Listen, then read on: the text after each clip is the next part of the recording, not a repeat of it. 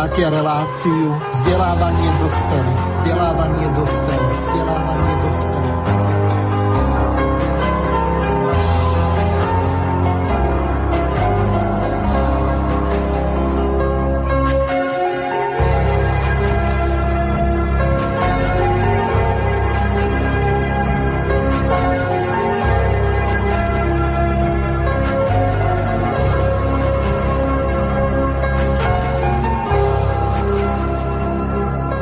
Vážené poslucháčky a poslucháči Slobodného vysielača e, zo štúdia Banska Bystrica Juh vás e, pozdravuje moderátor Miroslav Hazucha v relácii vzdelávanie dospelých. V dnešnej relácii sa budeme venovať dvom základným témam. E, prvou je koronakríza, samozrejme štrajk pendleriek alebo skôr opatrovateľiek z Rakúska, ktorá bola včera v podstate e, hostiami e, dnešnej relácie, ktorí prijali pozvanie, tak e, začnem dámou. To je pani Renátka Trenčaková. Povedal som to správne, pani Renátka? Áno, áno, pozdravujem vás, milí poslucháči. Druhým našim hostom je pán doktor Nemec, vlastným menom Pavol. Pozdravujem vás. Ja, Prajem príjemne popoludne všetkým poslucháčom Slobodného vysielača aj vám do štúdia. Ďakujem. A tretím našim hostom je pán Roman Michalko, ktorého tiež pozdravujem. Tiež vlastným menom Roman. Dobre, ďakujem. E, teším sa na debatu a samozrejme na hosti a na otázky poslucháčov. Opäť e, začnem dámou. Pani Renátka, mohli by ste našim poslucháčom e, niečo viac e, povedať o sebe? Kde pracujete? Ako ste sa k tejto problematike alebo k tejto téme dostali? Pretože cez vašich známych ste ma kontaktovali, konkrétne cez pána Nadia, ak si dobre pamätám. Takže ano. hneď v úvode pár slov o sebe povedzte kde pracujete, prečo sa nemôžete dostať a domov a ako vlastne prežívate túto koronakrízu z toho dôvodu, že vy ste už takmer dva mesiace v Rakúsku. Nech sa páči, máte slovo. Tak ešte raz vás pozdravujem. Volám sa Renata, som opatrovateľka v Rakúsku, už 11 rokov vykonávam túto pozíciu. Táto práca ma baví, pretože veľa sa človek pri nej naučí. A táto práca ma naučí aj trpezlivosti, ale aj zodpovednosti. Som športový typ ženy, mám rada turistiku a chvíle s mojou uh, rodinou sú pre mňa vlastne všetkým. Uh, keď som odchádzala do Rakúska na tri týždne, tak ani vlastne by ma nenapadlo, že tu ostanem už dva mesiace, práve dnes sú to dva mesiace. To je veľmi dlhá doba. Ja mám dve deti a manžela.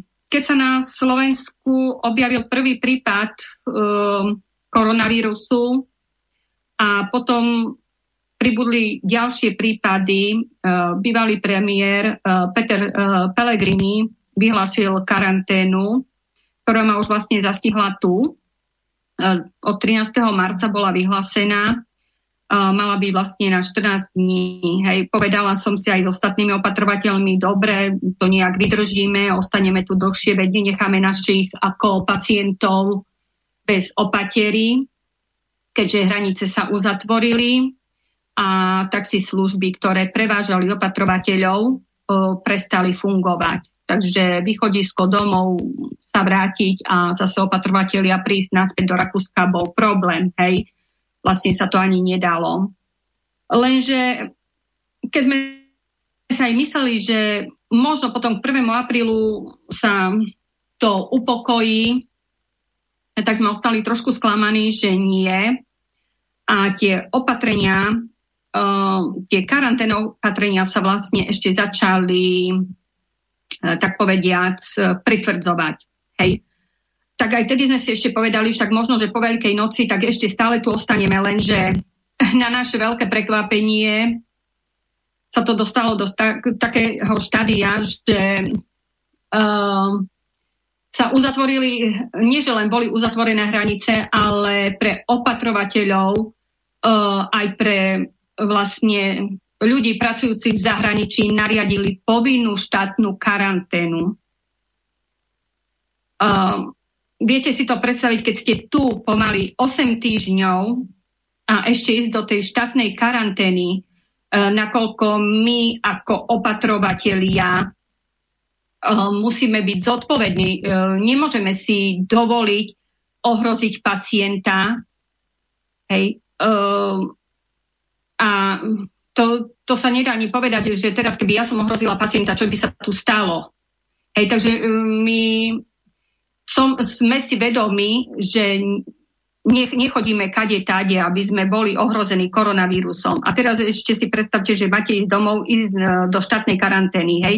Pre nás by bolo lepšie byť v tej uh, e, 14-dňovej domácej karanténe, karantény, karanténe.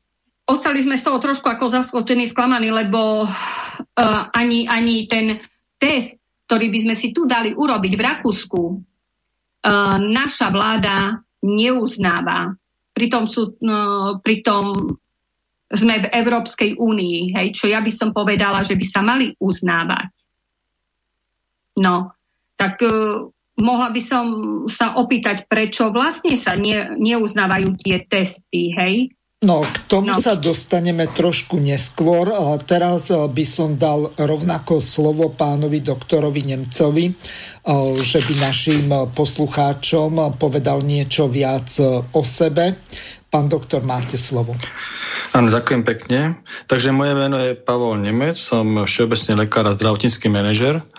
Roky som pôsobil v nemocnici ministerstva vnútra a nejaký čas som ju aj riadil bol som za alebo spoluriadil, bol som e, za projektom Nemocnice svätého Michala, kedy sa zlúčila Nemocnica ministerstva vnútra a Nemocnica ministerstva obrany. A v súčasnosti pôsobím v súkromnom sektore, takisto ako lekár a zdravotnícky manažer. V tej situácii, ešte čo sa týka ako nejakého politického pôsobenia, tak v e, posledných voľbách som bol spoluautorom zdravotníckého programu strany Vlast a Takisto z tohto dôvodu sa venujem aj tejto súčasnej poľskej situácii a ich medicínskym aspektom, pretože táto, táto vírusová infekcia COVID-19 na jednak svoj medicínsky rozmer, ale aj ekonomický, aj spoločenský jednoducho zasahuje v celom tomto, celých týchto mnohých škálach túto spoločnosť až traumatizujúco. A mnohé tie opatrenia, ktoré boli príjmané nielen ohľadom týchto cezhraničných stykov, ale aj iné sú naozaj eh, veľmi závažným spôsobom zasahujú do chodu tohto štátu. Eh, ja by som niečo úvodom povedal ohľadom samotnej tej infekcie toho vírusu, len veľmi v krátkosti v kocke, čo to vlastne je z medicínskej stránky. Je to RNA vírus, ktorý pôvodne ako ohnisko primárneho mm, výskytu sa považuje Čína v meste Wuhan, to je provincia Hubei, kde vlastne niekedy v novembri minulého roku, v polke novembra, bol prvýkrát identifikovaný, kde vlastne e, došlo k primárnej nákaze. E, považuje sa, tá cesta ešte nejakým spôsobom nie je dokázaná, ale zrejme tam došlo k nejakému prenosu zo zvierat smerom na človeka spôsobuje e, rozsiahle e, ochorenia, teda postihuje viaceré orgány v tele z hľadiska prežitia a vôbec vysporiada sa s tou infekciou. Najdôležitejšie je postihovanie plúcneho parenchymu, kedy vlastne dochádza k znemožňovaniu e, ventilácie plúcnej, k okysličovaniu tela a tzv. zaduseniu. E, liečba je symptomatologická, to znamená, e, nie, nerieši sa samotný vírus, nie sú na to lieky, ktoré by ho účinne likvidovali, e, je ani nejaká vakcinácia, takže vyslovene sa jedná o to, že e, väčšina tých nákaz prebieha asymptomatologicky okolo 90%, ale keď dojde k postihnutiu Pán Nemec, e, máme tu poslucháča. Ano. Dobrý deň, ste vo vysielaní, na čo sa chcete spýtať? No, Takže, Takže poslucháč nám zložil ešte takto. Zabudol som na jednu veľmi dôležitú vec. Poprosím vás, vážení poslucháči, aby ste nevolali do relácie prvú pol hodinku, to znamená až po 16. hodine. Samozrejme od teraz môžete písať e-maily na známu e-mailovú adresu studio.bb.juh zavinaclobodnyvysielac.sk potom po 17. hodine môžete využiť aj druhú e-mailovú adresu e, s rovnakou to prvou časťou studio.bb.juh zavináč gmail.com lebo občas nám tie e-maily chodia aj po skončení relácie, tak e, pre istotu to zdvojte, čiže napíšte ich e, s dvomi týmito e-mailovými adresami. No a Samozrejme, pokiaľ ste na našej web stránke, tak e, môžete priamo využiť e, zelené tlačítko a položiť otázku do štúdia. Pán Nemec, prepáčte, môžete pokračovať. Ano. Takže ako 10% je asymptomatologický priebeh, to znamená, tí postihnutí ľudia touto nákazou sa s nej dostanú, vytvoria si protilátky, a e, prežijú to, ale samozrejme tí, tých zvyšných 10%, tak tam je dosť veľká mortalita. E, keď vám poviem len ilustračne, zo 100 tisíc pacientov, ktorí dostane vírus chrypky, je mortalita 50. Pri e, tomto SARS-CoV-2 dva víruse, ktorý spôsobuje COVID-19, tak mortalita zo 100 tisíc postihnutých je 4 tisíc. A to je veľký Takto, rozdiel.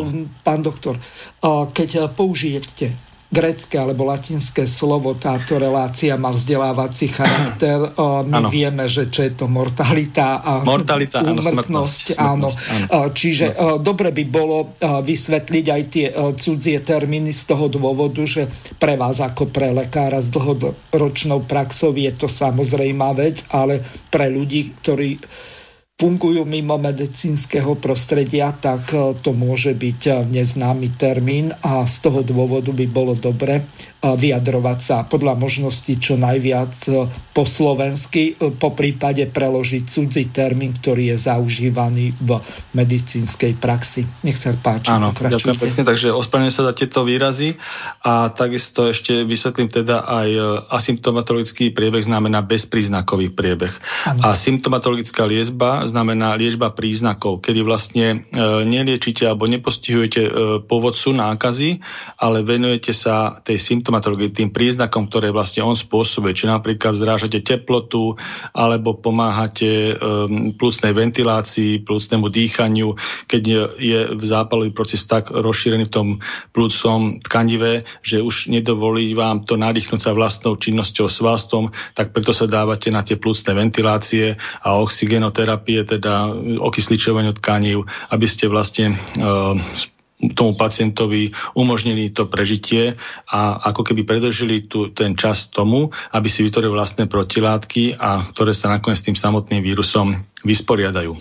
Takže vrátim sa k tej, tej smrtnosti, tak vlastne uh, tí ľudia, ktorí sú i bolo dokázané zatiaľ ešte nie celkom štúdiami, ale z tých medicínskych centier, ktoré sa touto, uh, týmto ochorením uh, zaoberajú na celom svete, že vlastne viac postihuje ľudí, ktorí majú nejaké iné sprievodné ochorenie. Myslím, že tam ako z hľadiska toho nepriastného priebehu to viac postihuje tých ľudí, ktorí majú nejaké iné sprievodné ochorenie, ktoré e, je definované nejakým, nejakým spôsobom, obmedzuje tú imunodeficientný stav. To znamená, má, máte horšiu imunitu, zhoršuje tú imunitu, to, to základné primárne ochorenie. Je to napríklad e, cukrovka, hej, diabetes mellitus, alebo niektoré ochorenia uh, plúcneho parenchymu primárne, napríklad aj fajčiari, hej, viacej sú náchylní.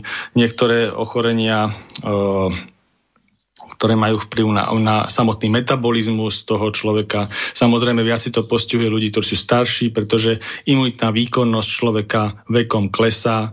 Takže má to rôzne takéto atributy, takéto znaky, ktoré, ktoré by som povedal tú rizikovú kategóriu nejakým spôsobom zadefinovávajú smerom k týmto, týmto pacientom, týmto ľuďom, ktorí majú proste nejakým spôsobom buď vekom alebo nejakým iným hlavným ochorením sprievodným, ktoré, ktoré, ktoré spôsobuje to, že sú náchylnejší na tento infekt. Tento vírus má takisto jednu takú veľmi špecifickú vec a to je, že pomerne má veľmi dlhú bezpríznakovú dobu inkubačnú. Hej? To znamená, že je to doba, napríklad pri, pri víruse chrípky, je to, dajme tomu, inkubačná doma 48 hodín. To znamená, to je doba, kedy sa nakazíte a potom sa vlastne prejavia tie prvé príznaky toho ochorenia. Tento vírus, SARS-CoV-2, má túto bezpríznakovú inkubačnú dobu, to znamená dobu od nakazenia po prvé príznaky od nejakých dvoch dní až do 14. Dokonca sa popisuje, že až 21 dní je bezpríznaková doba a Počas tejto doby ste infekční rôznym, rôznym spôsobom, rôznou intenzitou, ale ste infekční. A ďalšia nepríjemná vec tohto vírusu je to, že sa prenáša tou najjednoduchšou formou, to znamená kvapočkovou infekciou vo forme aerosolu. A to, sú, to, sú, e, to je forma, ktorá z hľadiska sociálneho kontaktu je najviac riziková. Takže toto sú také základné základné veci, ktoré definujú tento, tento vírus, ktorý sa vlastne z pôvodu, pôvodného ohniska nákazy z Číny, predpokladáme, rozšíril hlavne leteckou dopravou a teda turistikou, či už služobnými cestami, alebo proste nejakým iným spôsobom, kedy vlastne nakazený človek navštívil nejaký iný štát, kde sa socializoval rôznym spôsobom, interpersonálnym prenosom došlo k prenosu tejto nákazy. Takže sa rozšíril veľmi jednoducho po celom svete. No a samozrejme tým, že vlastne není zadefinovaná nejaká jasná liečba, je to liečba len príznaková, čiže symptomatologická, tak vlastne došlo k pomerne drakonickým opatreniam, ktoré sa ale vo svete ukázali ako účinné, ale majú dosť veľký ekonomický e, Dopad. Predstavujú ekon, áno, ekonomický dopad. Ale medicínsky, pokiaľ není jasný liek, tak naozaj tým, že sa prenáša kvapočkou infekciou, tak tie opatrenia, ktoré obmedzili sociálny kontakt pomerne drakonicky aj v Slovenskej republike, tak boli najefektívnejšie z hľadiska toho zastavenia alebo nejakým spôsobom dostania pod kontrolu šírenia sa tejto nákazy. A e, od 13. marca, myslím, v Slovenskej republike sa došlo aj striedeniu vlád, samozrejme počas týchto dvoch období, teda počas tohto obdobia tých drakonických opatrení, ale to nie je až tak dôležité z hľadiska medicínskeho. To znamená, od 13. marca 2020 do dnešného dňa 27. apríla táto republika bola, by som povedal, v mnohých aspektoch vypnutá, čo sa prejavilo vlastne tými opatreniami nie na hraniciach, ale aj tým, že sa vlastne e, zrušili mnohé prevádzky, že sa vlastne prerušilo navštevovanie predškolských zariadení, škôlok, že sa e, obmedzil vstup do krajiny a vycestovanie z krajiny. E, Takže, takže tieto opatrenia, že sa, ja neviem, zastavili tie športové a kultúrne podujatia, kde dochádzalo zhromažďovaniu, zhromažďovaniu ľudí, tak uh, tieto opatrenia spôsobili to, že vlastne ten sociálny dištanc sa zaviedol a vlastne tí ľudia, ktorí už boli v krajine, určite nejaké percento tu bolo, my odhadujeme, že je to okolo 3,5 až 5 tisíc ľudí na Slovensku e, nakazených týmto COVID-19, tak vlastne e, by som povedal, zastavilo sa šírenie tohto, tejto nákazy takým spôsobom nekontrolovateľným, pretože boli štúdie, že jeden človek, priemerne socializovaný v rámci západnej Európy, dokáže nakaziť až 300 ďalších ľudí. Keby sme to nechali bežať, jak, jakým spôsobom my tu nás sme zvyknutí žiť. Takže keď sa 13. marca urobili tie drakonické opatrenia, tak vlastne tí ľudia, ktorí boli aj nakazení, predpokladáme, že to bolo do tých 5000 ľudí, tak vlastne znížila sa tá prenosová, tá, to premorenie, to možnosť premorenia tej populácie a mnohé tie e, priebehy ozneli asymptomatologicky, hej, že vlastne tí ľudia nemali nejaké závažné alebo veľmi závažné zdravotné potiaže pri, pri prekonaní tejto infekcie a to, čo sa ako vyliahlo, tak vlastne a urobilo nejaký problém, tak sa to skončilo v zdravotnej sieti, ktorá ale nebola preťažená, ktorá to nejakým normálnym spôsobom takýto stupeň premorenia uh, uh, absorbovala a, a riešila. No a teraz samozrejme my sme už niekde inde od toho 13. marca a sme 27. apríla. Uh, neustále tu nás sa zvyšuje množstvo testovaní, tzv. genetickými testami. Ešte treba povedať, že tie PCR testy sú vlastne testy, ktoré idú priamo po tom víruse, čiže sú z hľadiska špecifity adresnejšie, ako testy protilátok, ktoré vlastne tvorba protilátok musí dosiahnuť určitý stupeň, aby dosiahla senzitivitu toho daného testu na tie protilátky a to nemusí byť vždy relevantné, takže tá validita, tá priekaznosť tých testov, e, ktoré sú zamerané na protilátky, je v podstate nižšia ako tých genetických, ktoré priamo identifikujú narušiteľa, to znamená ten, e, ten SARS-CoV-2. Tu sa vás tak... spýtam na niektoré otázky základné. Vy ste sa zmienili o dvoch veciach, ktoré mi utkveli v pamäti. Prvá je tá, že sa to prenáša zo zvierat na človeka, čiže je to nejaký zoopatogénny vírus? Takto, e, tam sa predpokladá, že e, primárne sa to prenieslo cez, ne, cez nejakého, pôvodne sa hovorí, že z netopiera, ktorý má veľmi prí, príbuzné tieto kmene, cez nejakého medzi, nejaký medzičlánok, hej, tam sa hovorí o pandolíne, myslím také bravenčiarevi, ktorý je signifikantný práve pre tú, pre tú mm, myslím, že z Afriky tam niektoré druhy v Ázii žijú, dokopy asi 6, ale Číňania ich radi konzumujú, oni si ich dovážajú, takže zrejme cez takého nejaké, ale nie je to verifikované, že to je jednoznačne práve tento typ zvieratá, ktorý to vlastne bol taký taký medzihostiteľ a potom sa to nejakým spôsobom po nejakej mutácii toho vírusu prenieslo na človeka a potom sa to šírilo z človeka na človeka. Hej? A to je ten problém, že vlastne to šíri človeka na človeka a kvapôčkou infekciou. A ešte, ešte jednu vec som nepovedal ohľadom tohto, že okrem toho, že má veľmi dlhú takú bezpríznakovú inkubačnú dobu tento vírus, pokiaľ, po, po, počas ktorej je ten človek vlastne infikovaný aj e, no, infekčný pre tých ostatných, tak potom ešte ďalšia vec je, že e, No, teraz mi to... Teraz mi to no, položím vám druhú otázku, vypadlo. možno, že si spomeniete. Áno. Tá druhá otázka sa týkala toho, tých testov, ktoré chcel údajne Matovič vyhodiť do Dunaja. Nakoniec ich predal a teraz ich bude o euro za kus kúpovať drahšie.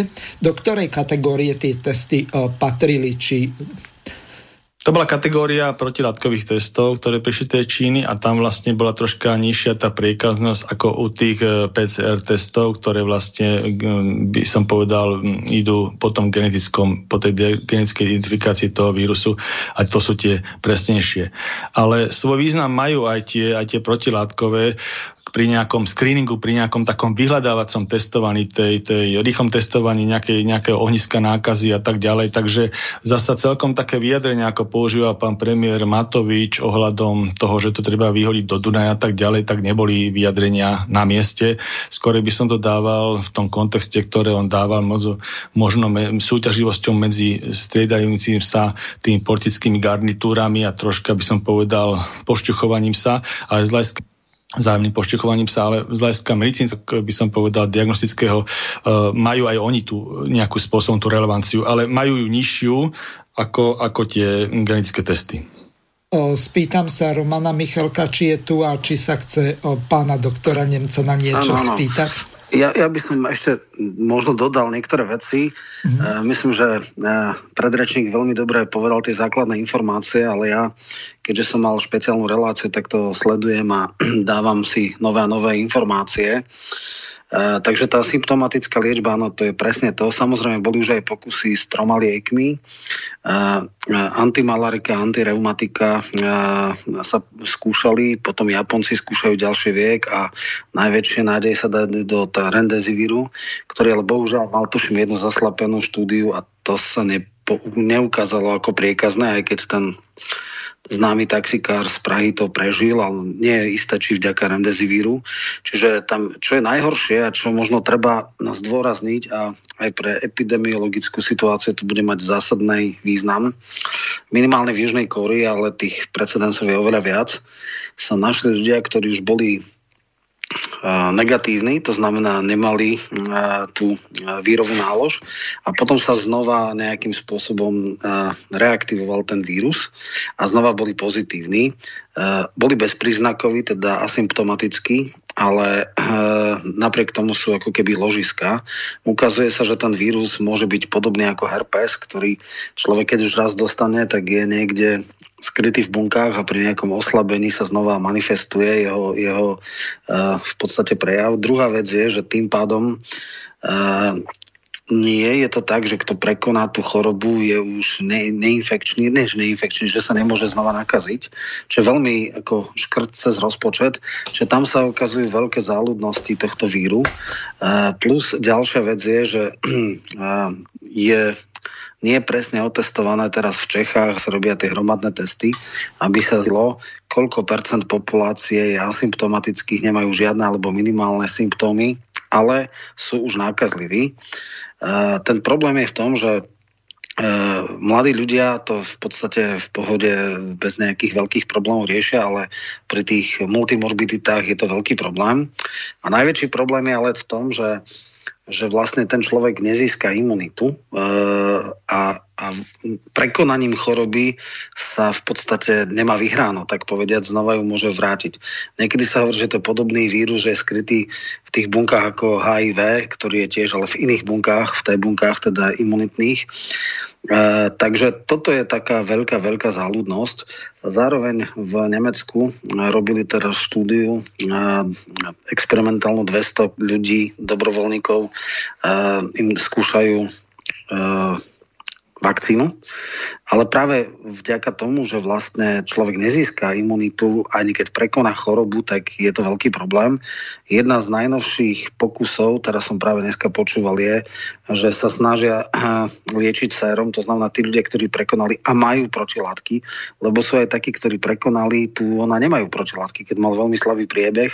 Čiže tam je strašne veľa atypických genetických vecí v, tej, v, tom, v, tejto, v tomto víruse, ktorý ukazuje, že ten problém môže byť e, veľký. Hej.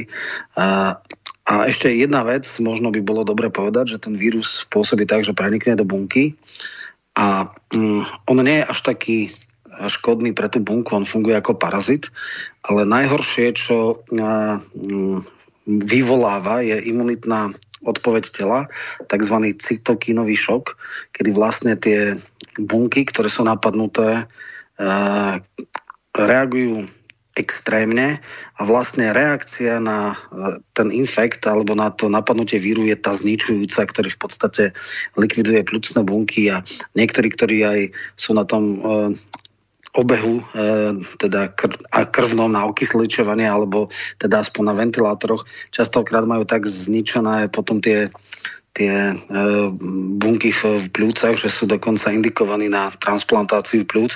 Čiže v tomto je to veľmi záhad, zákerné a záľudné, takže toto len ako na doplnenie toho, čo už bolo povedané. Ďakujem veľmi pekne. Teraz prejdem k tomu, čo sa dialo včera. Premiér Igor Matovič mal tlačovku, na nej bol aj minister vnútra, tak si to teraz vypočujeme. Ešte upozorním našich poslucháčov, aby vydržali s telefonovaním minimálne 3 minúty, zhruba toľko bude mať tá ukážka trvanie, tak potom môžu úplne kľudne volať na číslo 0910 47 34 40, pokiaľ voláte zo zahraničia, predvoľba plus 421 910 473 440 aj tak, ak si to ľahšie zapamätáte, je to to isté. Takže Igor Matovič, minister vnútra, a otázka novinára z TA3. Dobrý deň, Andrej Horvat, TA3. Na hraničnom priechode Berg dnes štrajkujú pendlery, majú viaceré požiadavky, aby sa rozsah možného pendlerstva mohol rozšíriť z 30 na 100 km a tí, čo sa vracajú zo zahraničia, mohli zostať v domácej karanténe a nemuseli ísť do štátnej. Môžete na to nejak reagovať? Ďakujem.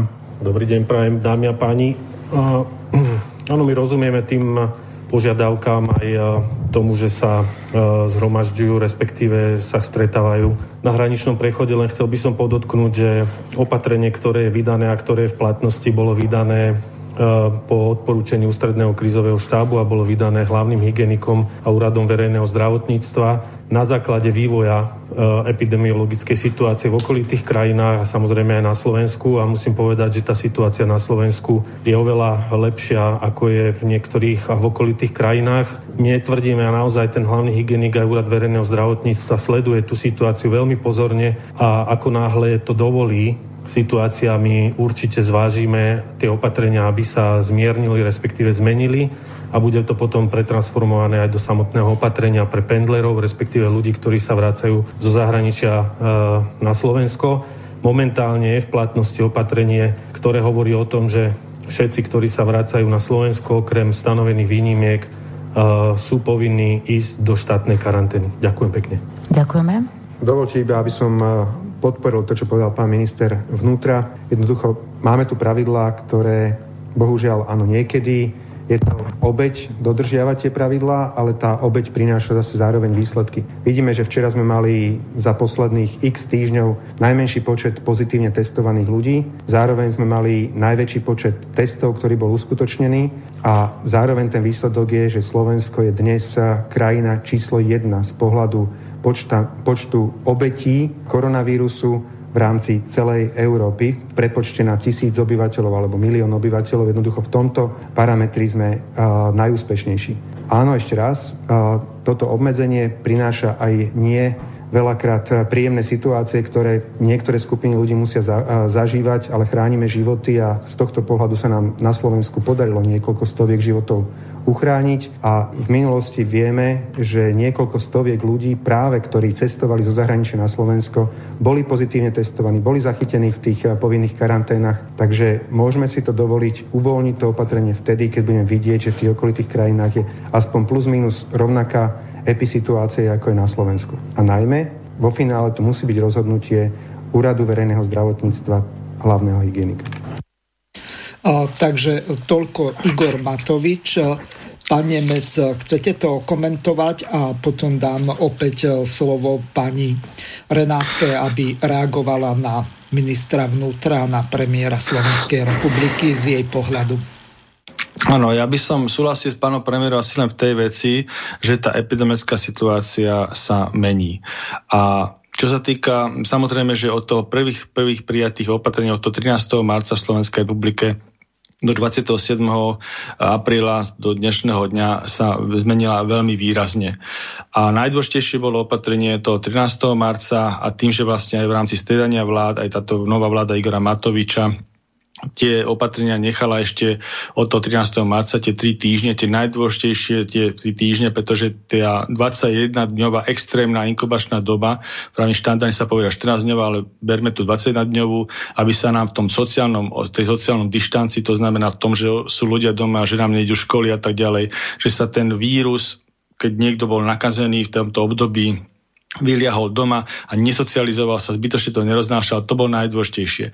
Takže tie stávajúce počty, ktoré máme teraz, sú výsledkom aj týchto opatrení. Len samozrejme, dneska už je 27, to je v podstate 6. týždeň a teraz je otázka, že či naozaj potrebujeme tie drakonické opatrenia, ktoré boli prijaté 13. marca, ešte aj v dnešnej dobe stále udržia v tej krajine. A môj názor je, že nie. A jedno z tých, z tých, z tých vecí, ktoré vlastne po tom veľkom tlaku, ktoré priniesol, že vlastne priniesol nejaký plán pre Slovenskú republiku tzv. uvoľňovania sa, tak myslím si, že ďaleko zaostávame za tým, čo by sme už mohli spraviť, pretože má to svoje negatívne ekonomické dopady a myslím si, že pre nás momentálne COVID-19 nepredstavuje medicínsky problém ako pre Slovenskú republiku, ale ekonomický. Takže tie epidemické opatrenia by sa mali aj týmto spôsobom revidovať, aby sme naozaj tu nám nevyrábali zo Slovenskej republiky a COVID-19 ekonomický problém, sociálny problém a spoločenský problém. Čiže podľa môjho názoru dnešný stav je z hľadiska medicíny by stačilo, keby, neboli, keby boli e, stále nejakým spôsobom zavreté tie zhromažďovania kultúrno-spoločenské a športové akcie, to znamená veľké stretnutia e, divácké a tak ďalej, ale z hľadiska obchodnej siete, z hľadiska e, aj hraníc, tak naozaj je tu veľká, veľká možnosť aj oproti tomu, jak sú tie 4 fázy naplánované, myslím si, že, že minimálne 1, 2, 3 fázy zlúčiť a pustiť to. Proste zapnúť tú krajinu. Naozaj je to veľmi dôležité z rôznych aspektov. A čo sa týka pendlerstva, tak e, tým, že sme, žijeme v Schengene, že žijeme v nejakom európskom spoločenstve, kde je, mnohé, mnohé veci sú dané e, aj voľný pohyb osôb medzi inými, tak sa vlastne e, okolo pohraničného, pohraničného pásma Slovenskej republiky s okolitými štátmi vytvorilo Slovensk, veľká kolónia, by som, alebo teda uh, veľké množstvo občanov, okolo 30 tisíc way, je to ľudí, ktorí nie, jednoducho prechádzajú cez hranice, čo je úplne prirodzené, pretože hranice z hľadiska Európskej únie, vnútorné hranice Schengenu vlastne neexistujú, takže nie sú žiadnou prekážkou pre takéto veci, keď pracujete v jednej krajine a bývate v druhej krajine a tak ďalej. Takže e, Takže z hľadiska tohto e, opatrenia by sa naozaj stalo za zváženie, a to je po dohode v rámci tých jednotlivých krajín, že tieto, tieto opatrenia, ktoré boli zavedené, by som povedal, solitárne národnými štátmi, že by sa mohli postupne uvoľňovať kvôli tomu, že tá situácia epidemiologická, by som povedal, je zvládnutá nielen na Slovensku v súčasnej doby, ale aj v Rakúskej republike, aj v Českej republike, aj v Maďarskej republike vo veľmi podobnom režime. Takže naozaj to na dohode týchto troch, štyroch štátov poťažmo sa môže do toho aj Polská republika spraviť, ne, ne, nebajme sa o Ukrajine, lebo tá je mimo, mimo Schengenu, to bude zase na dohode všetkých krajín, tých 27, ktoré tvoria Európsku úniu a teda uh, na dohode ich centrálne, ale z hľadiska nášho, tak naozaj je to na dohode týchto dvo- štyroch vlád, aby sa, aby sa vlastne občania týchto štátov cez tú hranicu mohli presúvať v podstate v takom istom režime, ako go garantuje Schengen. A takto sa nejakým spôsobom bude postupovať aj celé Európe, hľadiska tých jednotlivých, jednotlivých štátov a nakoniec sa otvorí aj v rámci toho celoeurópskeho styku. Takže takýmto spôsobom, lebo naozaj toto opatrenie udržiavať momentálne pri týchto počtoch, v týchto krajinách, ktoré je, keď vlastne môžeme povedať, že ten vírus sa dostal pod kontrolu, sú viac na škodu, nielen ekonomickú, spoločenskú a medicínsky nás to nejakým spôsobom neohrozí. A rovnako nás neohrozí ani to, aby sa spojaznili aj všetky obchodné siete v rámci Slovenskej republiky a aby sa dali už dneska E, ľudia, teda deti do predškolských a školských dochádzok. Proste epidemická situácia v Slovenskej republike nič nedá, nedáva tomu, aby sa naozaj tie drakonické opatrenia zavedené 13. marca aj dnešnej dobe udržiavali. Ďakujem vám. Napísal nám poslucháč Dominik z Rakúska. Som opatrovateľ v Rakúsku a veľa opatrovateľov mi píše a volá, že už nevládzu ale nechcú do štátnej karantény. Takže zrejme toto je rovnaký prípad aj pani Renátky, áno. takže pani Renátka áno. môžete reagovať. Viacerí, viacerí tieto rovnaký prípad, áno. Sme už unavení, hej, lebo fakt uh, už ťaháme po 8 týždňov, niektorí aj 3 mesiace a to je už veľa hľadiska medicínsko ja by som ešte doplnil vlastne e, v súčasnosti by som sa orientoval na tzv. detegovanie tých ohních nákazí v rámci Slovenskej republiky. To sa to aj nejakým spôsobom už prevádza, to znamená, to sú tie rómske osady alebo nejaké tie ohniska, ak bolo zistené ohľadom tých domov sociálnych služieb a tak ďalej, alebo nejaké to dodiagnostikovanie tých cestovateľských anamnéz, ktoré boli v rámci Slovenskej republiky prítomné, ale na to, aby sa takéto veci robili, a to testovanie sa takisto robilo okolo tých 3,5 tisíc testov v priemere, aby sme boli e, na dennej báze, tak to sa dá urobiť aj pri tom, keď sa ten štát, znova zapne vo všetkých týchto oblastiach. To m, sa dá robiť súbežne. Proste naozaj ten stupeň vypnuté tohto štátu v súčasnosti je udržiavaný viac menej umelo, je to nejaký zotrvačník. Možno to súvisí aj s tým, že súčasná vládna koalícia nejakým spôsobom je málo odborne fundovaná v tejto oblasti, ale, ale naozaj z hľadiska medicínskeho je to momentálne už e, kontraproduktívne. Ešte sa vás e, spýtam takto. Matovič e, v tej, na tej jeho tlačovke, v tej uh, ukážke, ktorú sme si vypočuli, tak vyjadril sa, že on sa bude riadiť podľa hlavného hygienika Slovenskej republiky. To ten hlavný hygienik e, je tak rigidný, že e, to drží aj za cenu obrovských hospodárskych strát, alebo aký vy máte vlastne na toto názor? Po prípade môže reagovať aj Roman, ak je tu. Áno, ja, ja by som teda mohol, po, ak by som bol prvý, tak vlastne uh, zodpovednosť za riadenie štátu má vláda. Jednoznačnú a nedá sa s ničím ani za nič zastie. To, že bere vo svoj rozhodovací proces v úvahu rôzne stanoviská, toho odborníka, tamtoho odborníka, tej organizácie a tak ďalej, názorových všetkých združí. To je všetko v poriadku, ale zodpovednosť za rozhodnutie, čo sa bude robiť, nesie vláda a je premiéra. Tej sa nemôže nejakým spôsobom zbaviť a na nikoho sa nemôže ani prikryť, ani na to, že niekto zle čítal jeho rozhodnutie a neviem, ospenúť policajnú prezidentovi a tak ďalej, alebo za to, že niekto, ja neviem, urobil nejaké opatrenie z hľadiska hygienickej služby to sa nedá nejakým spôsobom takto klásť. Čiže jednoznačne za to zodpoveda vláda. A toto sú všetko veci, ktoré ona berie v úvahu pri svojom rozhodnutí, ale hlavný hygienik tú zodpovednosť jednoducho nemá, nemajú ani policajný prezident, to sú všetko ľudia, ktorí podnieha, podliehajú v rámci exekutívy e, vláde Slovenskej republiky. Roman, tvoja reakcia? Presne tak, to, toto by som chcel potvrdiť.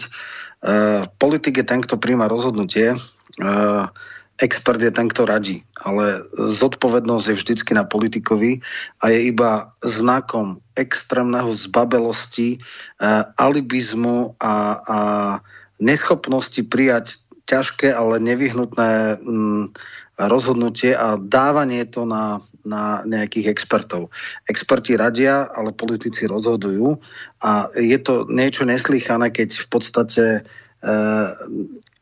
myslím, že tie osady alebo také niečo aj ohľadne pendlerov, že teda ano. Mikas v podstate Matovič je príšerný zbabelec, príšerný zbabelec, ktorý je známy aj tým, že má extrémne problémy s rozhodovaním v viacerých veciach, že je neskutočne nerozhodný, bojí sa pred uh, rizikom rozhodnutia, bojí sa prijať, uh, dáva to na iných ľudí. Je absolútne hanebné, že niečo svíde a potom podriadené zložky, ktoré do bodky plnia uznesenia vlády, tak sú potom vydávané za, za sabotáž a podobné. Ale na to sme si už zvykli to, že Matovič je taký, aký je v poriadku, to sa občas stáva, ale je tu vláda ako kolektívny orgán a tam by, e, ak je už nepričetný jeden člen vlády, bohužiaľ ten najvýznamnejší, tak ale vláda rozhoduje v zbore a vláda môže prehlasovať aj premiéra. A premiér samozrejme v tom prípade môže kľudne e, abdikovať, čo by sme si všetci vydýchli, alebo teda veľmi veľká väčšina. Takže e, ja toto absolútne neberiem. A je to, že sa odvoláva a že dáva expertom podstatne väčšiu váhu, než oni majú, je len prejavom jeho krajného zbabelectva a neschopnosti prijať ťažké, ale nevyhnutné opatrenie. Mm-hmm. Dobre, Renátka, skúste ešte vy na to reagovať z vášho pohľadu.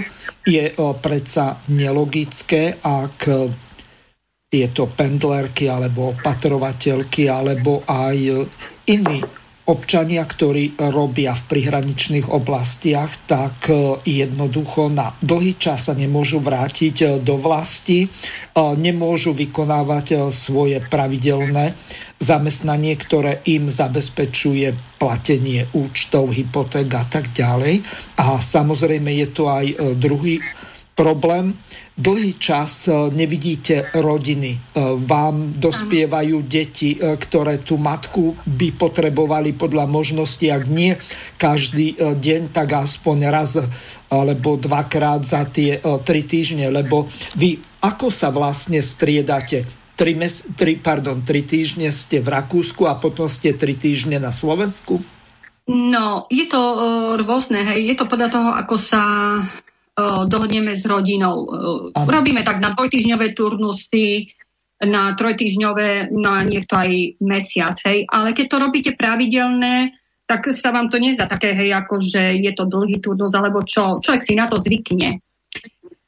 Mhm. Um, ale ono ani teraz nebolo ťažké potiahnuť tých 6 týždňov, áno, lebo pokiaľ aj tá rodina vám vychádza v ústretí, tak ono to nie je ťažké. Uh, ťažké je skôr uh, to na psychiku, keď viete, že chcete ísť domov a teraz musíte byť ešte umiestnení niekde v tej štátnej karanténe. A to už vplýva na vašu psychiku, lebo keď teraz uh, viete, že prídete na tú hranicu, je tam jeden stan, kde vás dajú všetkých spolu a teraz nikto nebere ohľad, či vy ste pozitívni alebo ste negatívni. Takisto do tých autobusov vás dajú, hej, 40 ľudí je v tom autobuse.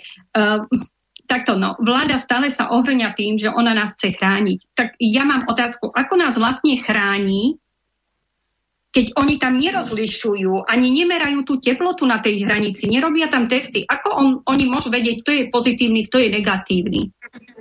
A takisto aj do tých karanténnych centier. Oni vás tam dajú a na izbu dajú s vami cudzieho človeka. Vy ho nepoznáte. Uh, všetci ideme uh, vlastne zo zahraničia.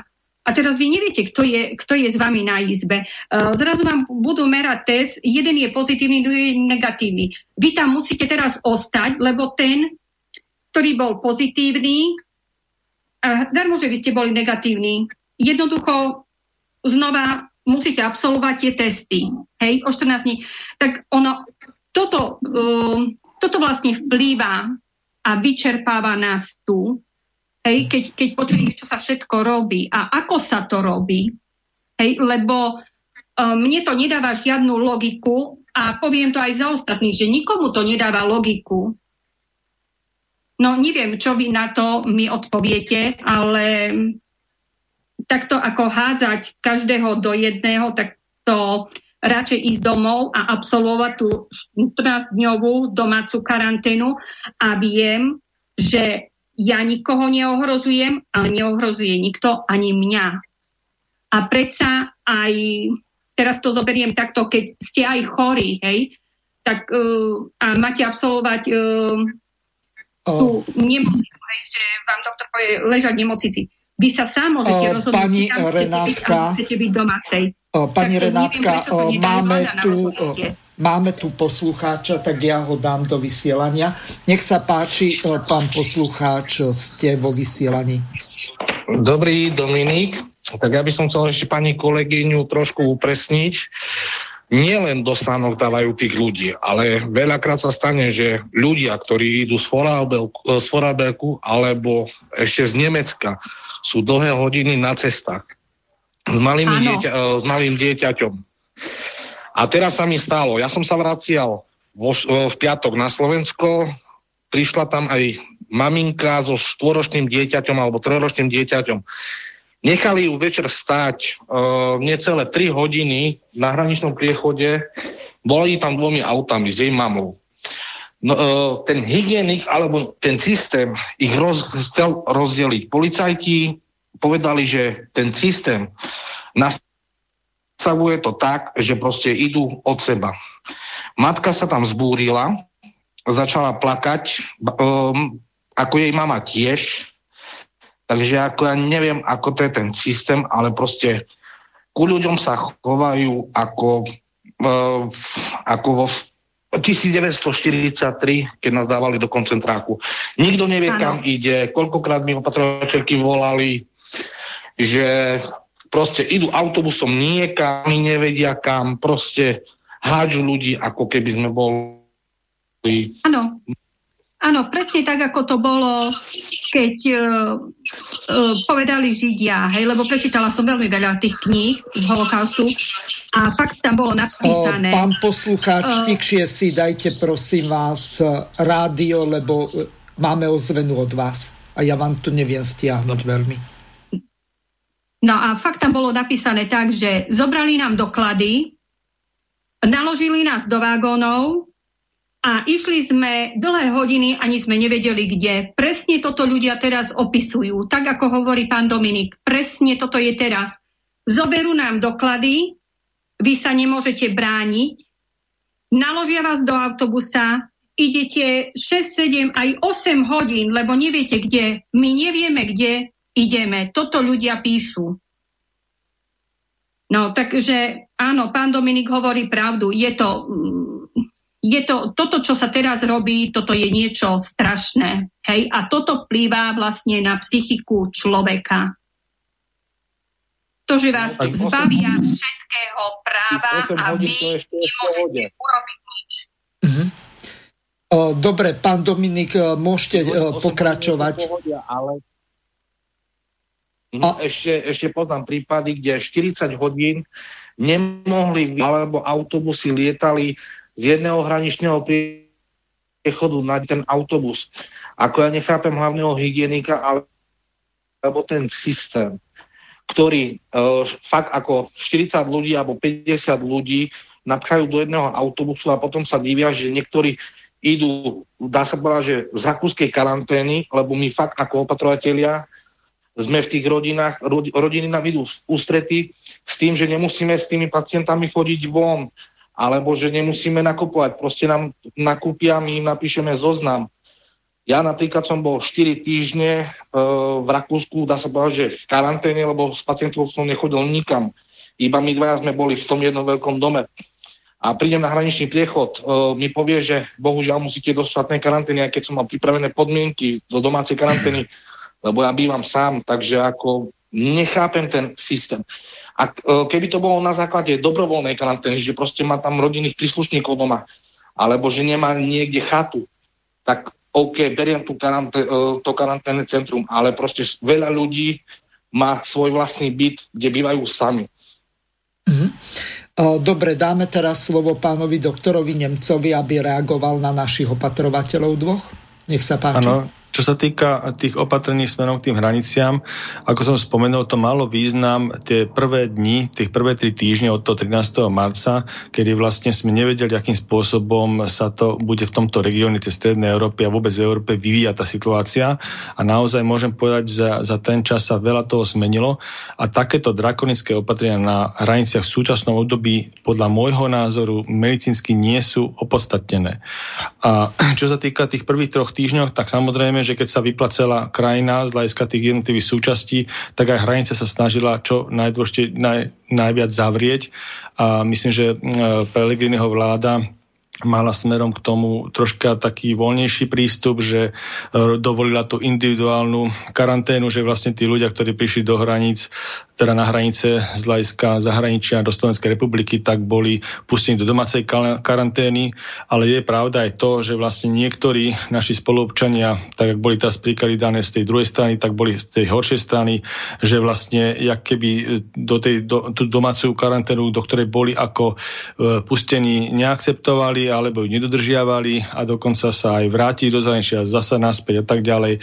Takže sú tu ľudia rôzni, tak potom vlastne vláda Igora Matoviča spravila tak, že vlastne exaktne to od nejakého dátumu začali dávať, že vlastne domácu karanténu neumožia a začali to dávať do týchto jednotlivých strejíc, ktoré sú nejakým spôsobom určené, ale zrejme organizačne a inak to nedomysleli alebo to nezvládajú, pretože ináč by neboli takéto telefonáty, ako sú teraz.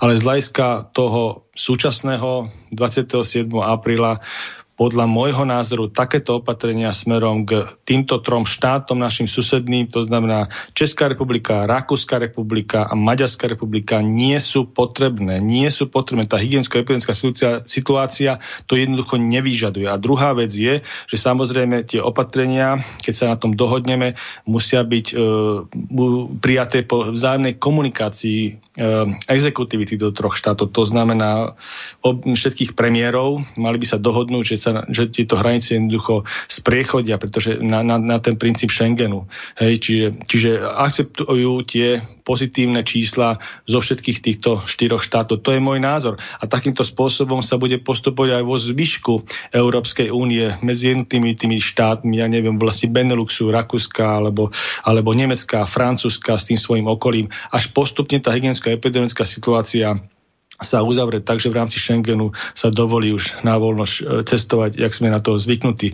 Lebo z hľadiska súčasnej situácie tie najhoršie štáty sú e, Taliansko, v rámci Európskej únie Taliansko, Francúzsko, Belgicko a Španielsko. Hej, tieto štyri. Pán nie, Dominik, nie, nie, pokiaľ to, máte ešte nejakú otázku, tak vás poprosím, aby ste buď pánovi doktorovi Nemcovi alebo pánovi pol, politológovi Michalkovi položili, a, lebo chcem dať e, možnosť aj ďalším dovolať sa. Nech sa páči. Uh-huh. Ja by som sa ešte chcel opýtať, e, keď tam štát nariadí štátnu karanténu, že či musia to platiť e, ľudia, ktorí tam nechcú, alebo môžu to nechať napísať alebo súdnou cestou to vymáhať od toho, ktorý to, ktorý to spôsobil alebo ktorý to nariadil. Dobre, skončite, lebo máme ďalší hovor. Skôr ako dám možnosť odpovedať. Pán poslucháč, ste vo vysielaní, môžete hovoriť. Dobrý deň, volám sa Valeria.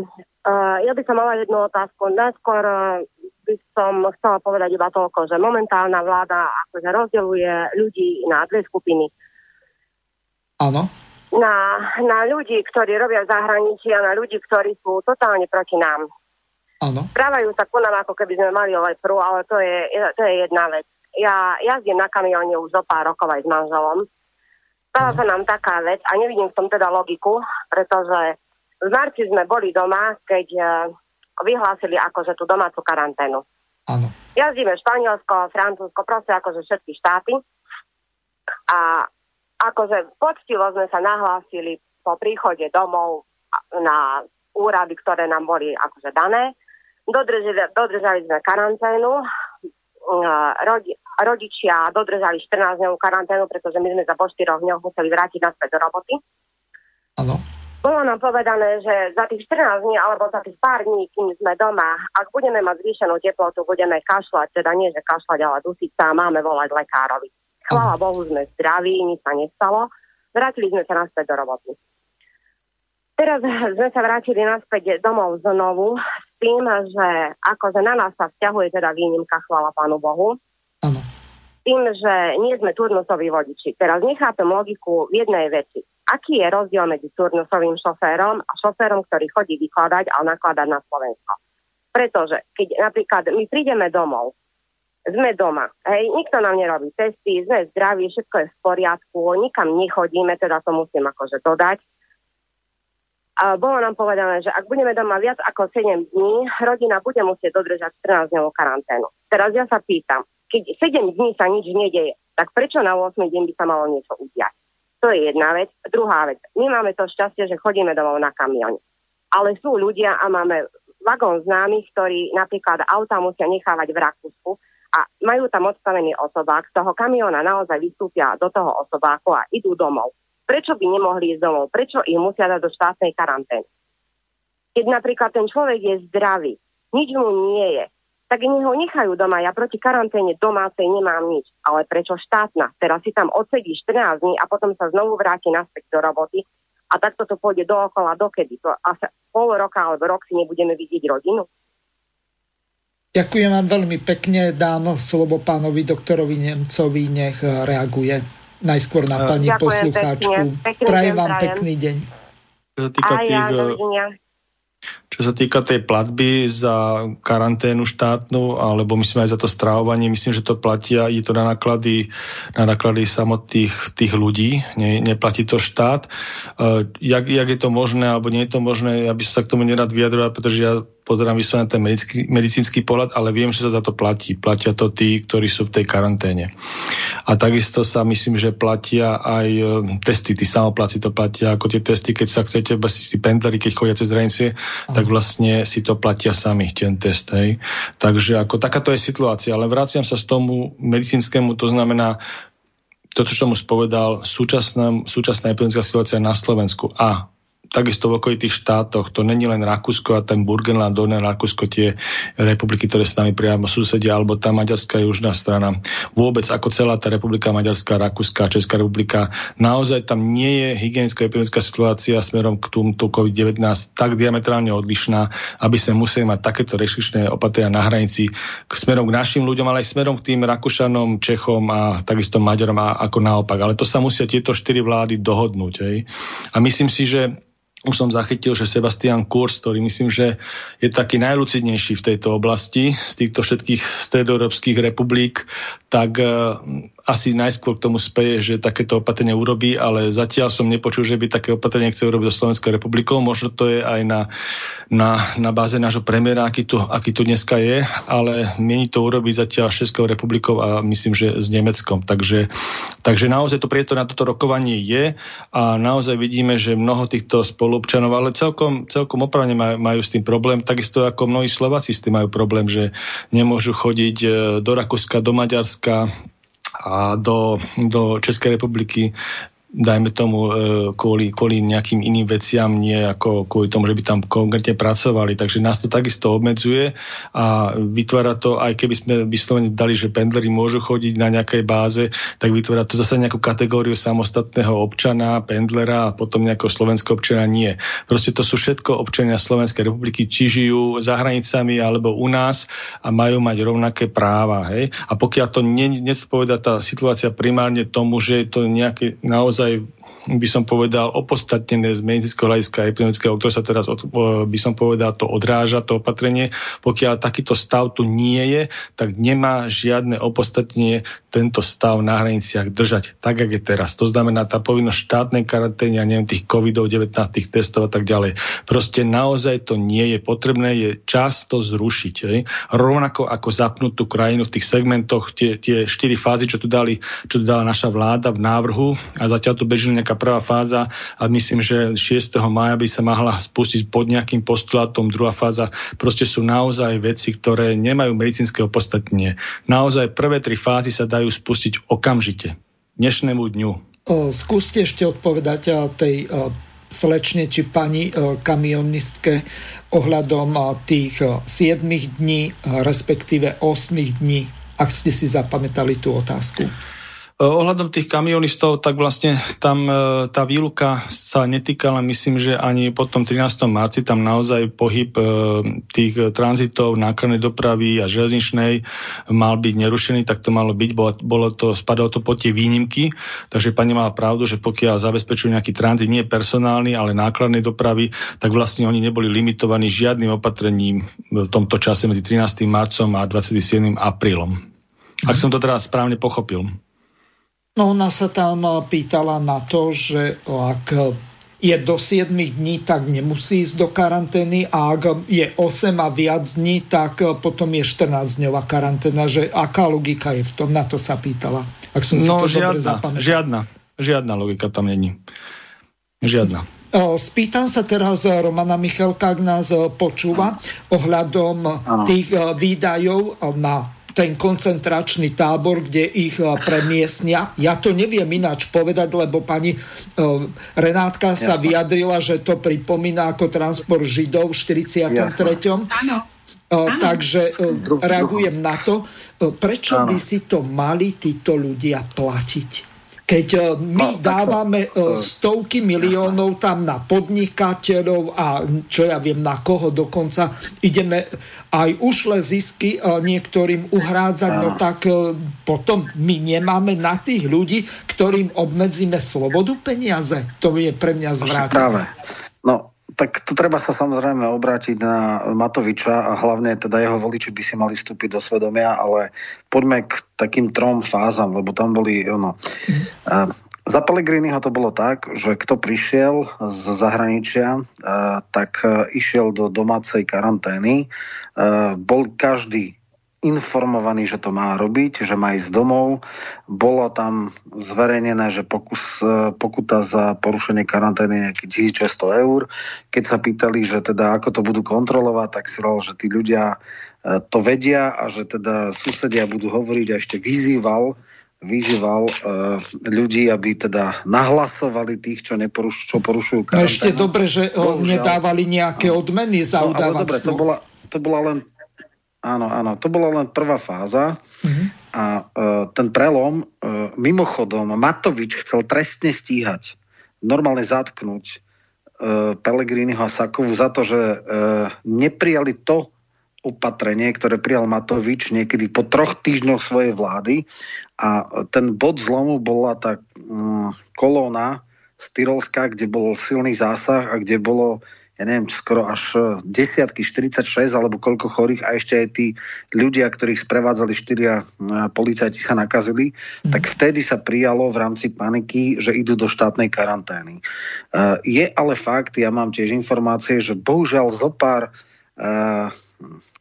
jedovatých kvapiek otrávi celú vodu a boli niektorí nezodpovední repatrianti, ktorí e, jeden deň prišla z Rakúsku, druhý deň išla na nákupy a tak ďalej. Púšťalo sa, dávali nahlasovanie na hygienika a kvôli tomu e, v značnej miere paranoický Matovič prišiel k týmto jednak kolónom a štátnym karanténom. Čo sa týka uh, tých platieb, uh, ubytovanie neplatia tí karanténujúci, ani teda dovoz e, do karanténnych miest, ale platia stravné 12 eur za 3 jedla, čo je nejaké 4 eurá.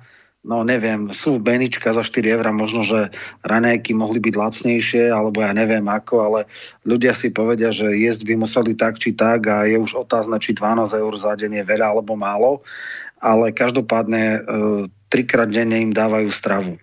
No a čo sa týka ďalších vecí. Všetci sú testovaní a tie testy, tie presné, tie genetické, nie na, na v podstate na imunitnú odpoveď organizmu, mm-hmm. by mali byť presné. Tie sú už do dvoch, do troch dní. Čiže keď sa do dvoch, do troch dní uh, v podstate potvrdí negativita, že nie je, tak ich aj púšťali. Viem, že e, v e, Gabčíkove, čo som riešil, tak niektorí tam boli maximálne 5, 6, 7 dní. Problém je v tom, že keď išli, ja neviem, do Starej Ľubovne e, v jednom autobuse z rakúskych hraníc, no tak sa samozrejme 45 ľudí mohlo nakaziť, aj zdraví sa mohli dostať, ľudia boli po bunkách daní a tak ďalej, čiže strašne veľa nedomyslenosti, hlúposti a paranoje. Čiže je tam veľa pochybení. Ja si myslím, pre mňa je úplne absurdné, že neakceptujú rakúske testy. Ak je tam nejaký certifikát, ktorý je všeobecne známy, aký je to daný test, ktorý má byť, tak jednoducho mal byť ak- akceptovaný ten človek, uh, má ísť uh, v podstate aspoň týždeň má byť v domácej karanténe, lebo vieme, že tá inkubačná doba je dlhá, a e, teda tých 6-7 dní, priemerný je 4 až 6 dní do prepuknutia, ale sú tam aj teda, ako sme mali až do 21 dní a 14 dní sa berie, že, že dovtedy to určite prepukne, ale tam je problém asymptomatické veci. E, podčkrtnuté, zrátané. Nie je to koncepčné, je to výraz e, Matovičovej paranoje a neschopnosti e, a paniky, panického typu osobnosti. Bohužiaľ Mikas e, robí, čo mu na očiach vidí a pritvrdzuje, keď si zoberieme Primulu, hlavného hygienika alebo teda námestníka ministra e, zdravotníctva v Čechách, ten má oveľa racionálnejší postoj, ten hovorí aj o nutnosti premoriť e, a o chytrej karanténe a mnohých ďalších veciach. My sme tu na, akože brzdíme všetko a nemá to žiadnu logiku okrem spupnej arogancii moci. To je jediné, čo sa dá povedať na to, čo vyvádza toto duo, respektíve čo vyvádza Matovič a čo mu asistuje Mikas. Takže toto sú ľudia, ktorí by mali byť e, minimálne ocenení politikmi, tá voličmi, že čo, čo si to zvolili a dlhodobo je to nepriateľné. Samozrejme, Matovič nie je človek, ktorý je schopný načúvať argumentom a e, vecné výhrady, ktoré voči nemu vzniesol napríklad Sulík, tak spôsobili, že sa nekomunikujú, sú ťažkí nepriatelia, páli po neho jedovaté šípy a sliny a je to človek, ktorý nemá žiadnu sebareflexiu. E, to, že nemá sebareflexie sa občas stáva, ale ja stále verím a dúfam, že e, sa nájdu aký takí súdni a lucidní ľudia v rámci vlády a že ho začnú korigovať a troška ho riešiť. Na to treba ale spojenectvo aspoň dvoch členov koalície, a teda ja už x krát vyzývam, nech sa teda s tou Remišovou nejak dohodne a dajú pred e, Matoviča nejaké ultimátum, že tak takto je. Bohužiaľ, Boris Kolár asi v súčasnej stave nie je schopný ísť proti Matovičovi. Takže toto je mhm. bohužiaľ tristná realita dneška. Máme tu nejaké e-maily. V niektorých karanténnych centrách tak mizerne varia, že sa to ani nedá jesť. A ešte navyše jedlo je bez polievky tak to je za 12 eur. Ja neviem, kto na to chcete reagovať, pán doktor Nemec. Nie, nemyslím, že na toto by som ja vedel reagovať, že či niekde zlé jedlo, ale určite by som povedal z hľadiska medicínskeho e, k tým karanténnym centrám, že to, čo som aj ja čítal, že sa niekde stáva, že je nemysliteľné, aby boli ľudia, ktorí nie sú spolu rodine spriaznení, ubytovaní spolu, neznámi ľudia na jednej izbe a naozaj sa môže stať, že sú jeden pozitívny, jeden negatívny, proste je tam veľká, vysoká možnosť prenosu práve do kapočkou infekciou navzájom, alebo boli vyberené nejaké karanténne centra centra, kde boli dve izby a mali spoločné sociálne zariadenie, čo je takisto nemysliteľné hej, z hľadiska uh, karanténneho centra ako riešenia. Takže a tiež je problém, keď sa vlastne prenášajú tými autobusmi z tých hraníc do toho nejakého karanténneho centra, dajme tomu vzdialenejšieho, nie je to len Gabčíkov, dokonca som počul, že z Bergu išli až na východné Slovensko, niekde do karanténneho centra 8 hodín v jednom autobuse, pretože práve tieto klimatizované, uzavrené jednotky sú pre ten kvapočkový prenos naj, naj, naj, najľahšie, kde vlastne dýchate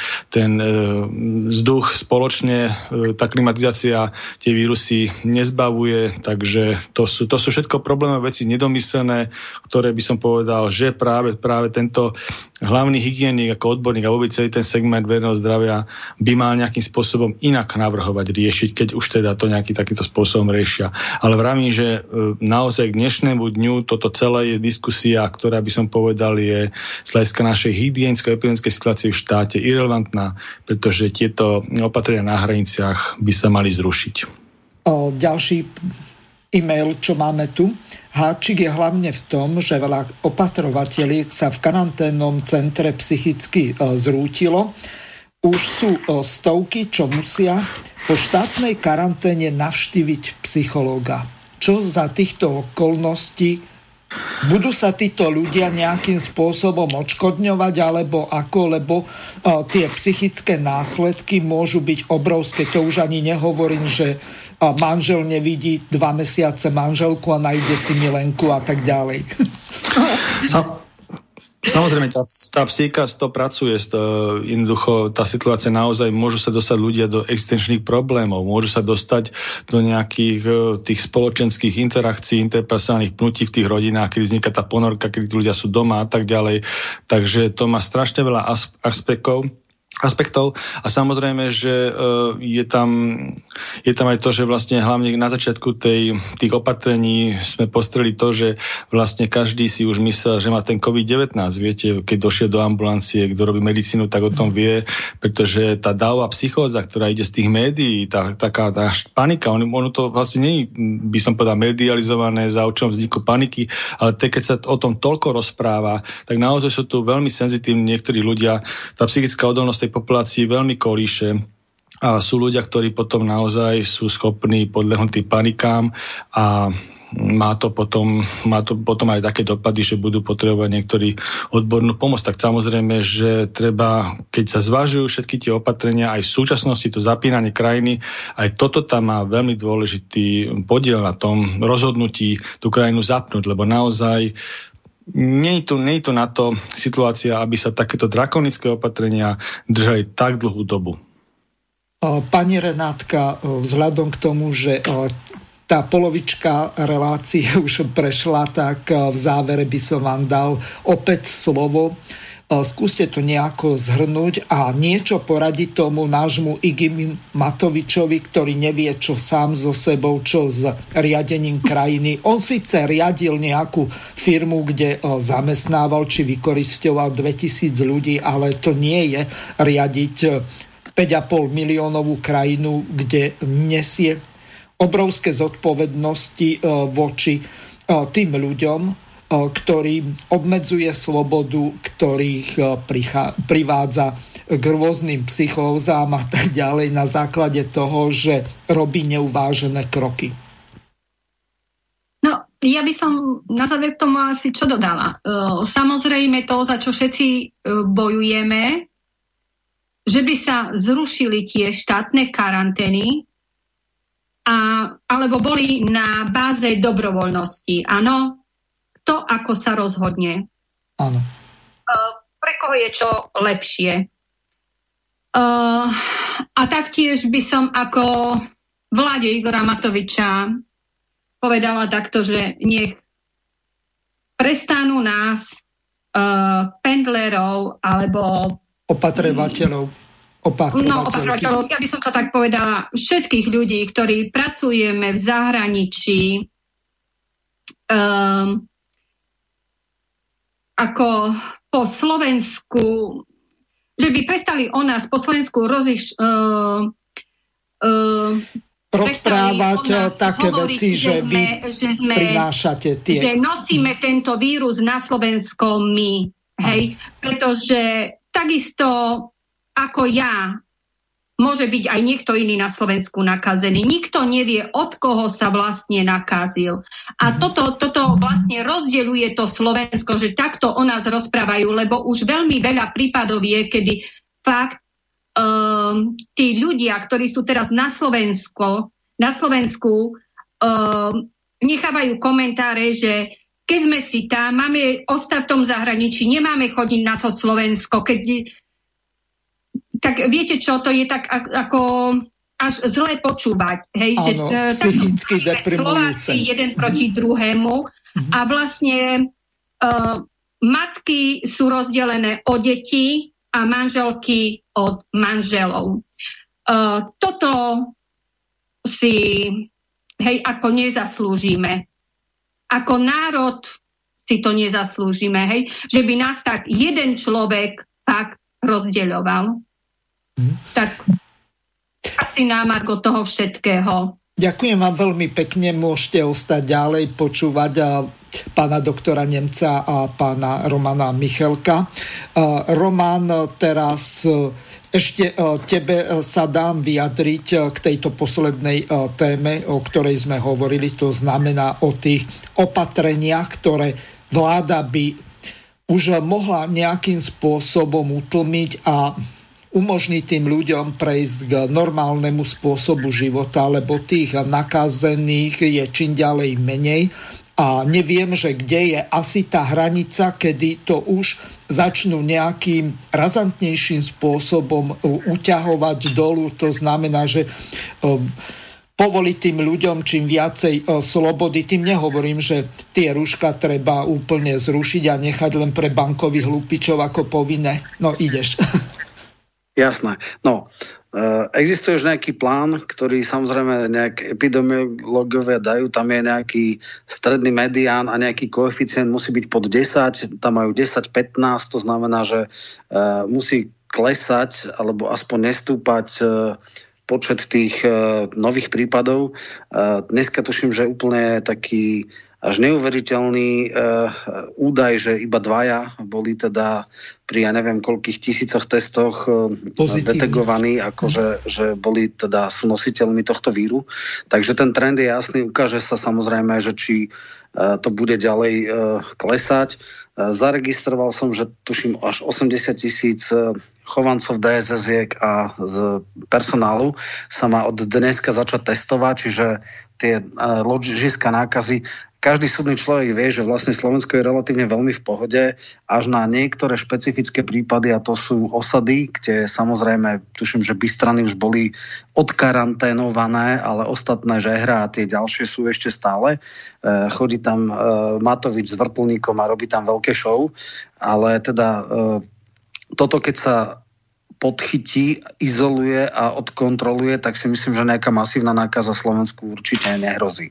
Mm-hmm. Isté spiatočky dajú po veľkom uh, veľkej vzbure pendlerov, to sú tí do 30 kilometrov, kde ich chceli, že musia mať do 1. mája alebo do 4. mája všetci uh, testy. A testy nie je maďarské, nie je toto, ale slovenské, čo by bolo 70 eur za jeden test a keď sú rodinka 4 a 5, tak to už sú strašné palky. Mm-hmm. Dneska čakám v internete som videl teda v novinách, že, že bude zmiernenie pre pendlerov, tak neviem, že či teda mimochodom tie oblasti Rajka, Heimburg, Folstal sú veľmi málo zamorané, čiže mm. tu mhm. skutočne e, expozícia v Bratislave je väčšia, šanca, že sa nakazia ako naopak, že zavlečú zákaz, nákazu. E, v podstate Všetky tieto opatrenia sú bohužiaľ odrazom e, ťažko narušenej osobnosti premiéra. Myslím si, že aj všetci voliči a možno, že aj niektorí teda opatrovatelia v Rakúsku si musia vstupovať do svedomia, či správne volili, ak volili Matoviča. A dúfam, že takúto chybu by už neurobili. No a ja si myslím, že je fajn, že bola tá demonstrácia na hraniciach. Je fajn, že pendleri urobili petíciu a už mu všetko neprechádza.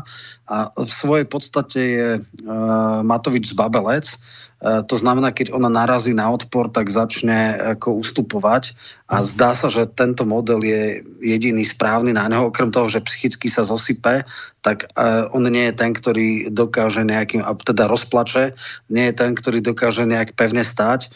Ja len teda mám veľmi mrzí, že zatiaľ nenarazil na nejakú slušnú ob, teda oponentúru v rámci vlády, ale verím, že aj toto sa stane v rámci vládnej koalície. To znamená, je veľmi smutné, že Slovensko dostalo v takýchto ťažkých eh, časov takúto veľmi, veľmi nevhodnú eh, osobu na svojom čele, ale chvala Bohu, sú ľudia ako tie opatrovateľky plus pendlery, ktorí sa mu chcú vzoprieť. Je aj časť vládnej koalície, ktorá vidí, že toto je absolútne mimo Takže treba sa, aby sa všetky príčetní a súdni ľudia spojili proti nepríčetným a hysterickým. To je moje, môj odkaz. Dobre, mám tu jednu otázku, ktorá nám už prišla pred začiatkom relácie, týka sa teba a druhej našej témy. Podľa programového vyhlásenia vlády zváži zmenu najmä financovania Matice Slovenskej, a teraz tá otázka na teba, aká je história a súčasné poslanie Matice Slovenskej a ako je to s tým financovaním, pýta sa poslucháč Marek. Dobre, takže áno, toto, tento, túto pasáž som si samozrejme zaregistroval. No a chcem povedať, že Matica Slovenská je verejnoprávna inštitúcia zriadená zákonom, má svoje úlohy, ktoré štát na ňu dáva. Sú tam vedecké ústavy, ktoré robia výskum slovenskej histórie, slovenského zahraničia, Krajanské múzeum, Stredisko národnostných vzťahov, archív a e, literárny ústav. Čiže je tam 5 vedeckých ústavov. Tieto produkujú e, nad ten zúfalo nízky počet e, vedeckých pracovníkov, myslím si, že veľmi slušné výstupy od e, kvanta konferencií cez monografie, publikácie, zborníky a tak ďalej. Čiže on, Matica má zo zákona nejaké, nejaké úlohy. Len pre porovnanie, ročne ide na Maticu Slovensku presne toľko, ako išlo na reláciu aj mudrý chyby v RTVS. Čiže je to úplne neslychané. Je to mikroskopická suma nejakých 1494 e, milióna na nejakých 75 ľudí a na nejaké ďalšie veci. Len pre porovnanie, Ústav pamäti národa má vyšší rozpočet a má nejakých 30 zamestnancov. E, hovorím, e, Oliver Andráši a Eňa Vacvalová dostali na reláciu aj mudrý chyby, ktorú vydávali za vzdelávací program tak neviem, či... Uh, Pre úplne debilné upakov. Slovensko, podľa tých tak, otázok tak, a odpovedí. Takže oni, oni dostali toľko, koľko dostáva Matica Slovenska. Čo urobí táto vláda, neviem. To je otázka na eh, ministerku Milanovu. Pravdepodobne sa pôjde za ňou, pravdepodobne sa aj vysvetlí, Samozrejme, Matica má aj tzv. členskú zložku, nielen inštitucionálnu, kde sa robia rôzne, ja neviem, folklórne festivaly a rôzne nejaké e, pamätníky a e, tá lokálna činnosť, e, recitačné súťaže, skrátka osvetová činnosť.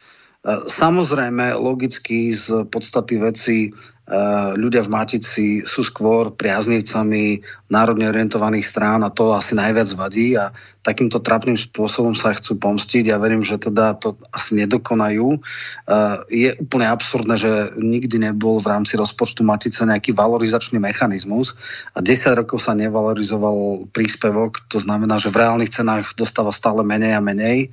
No a uvidíme.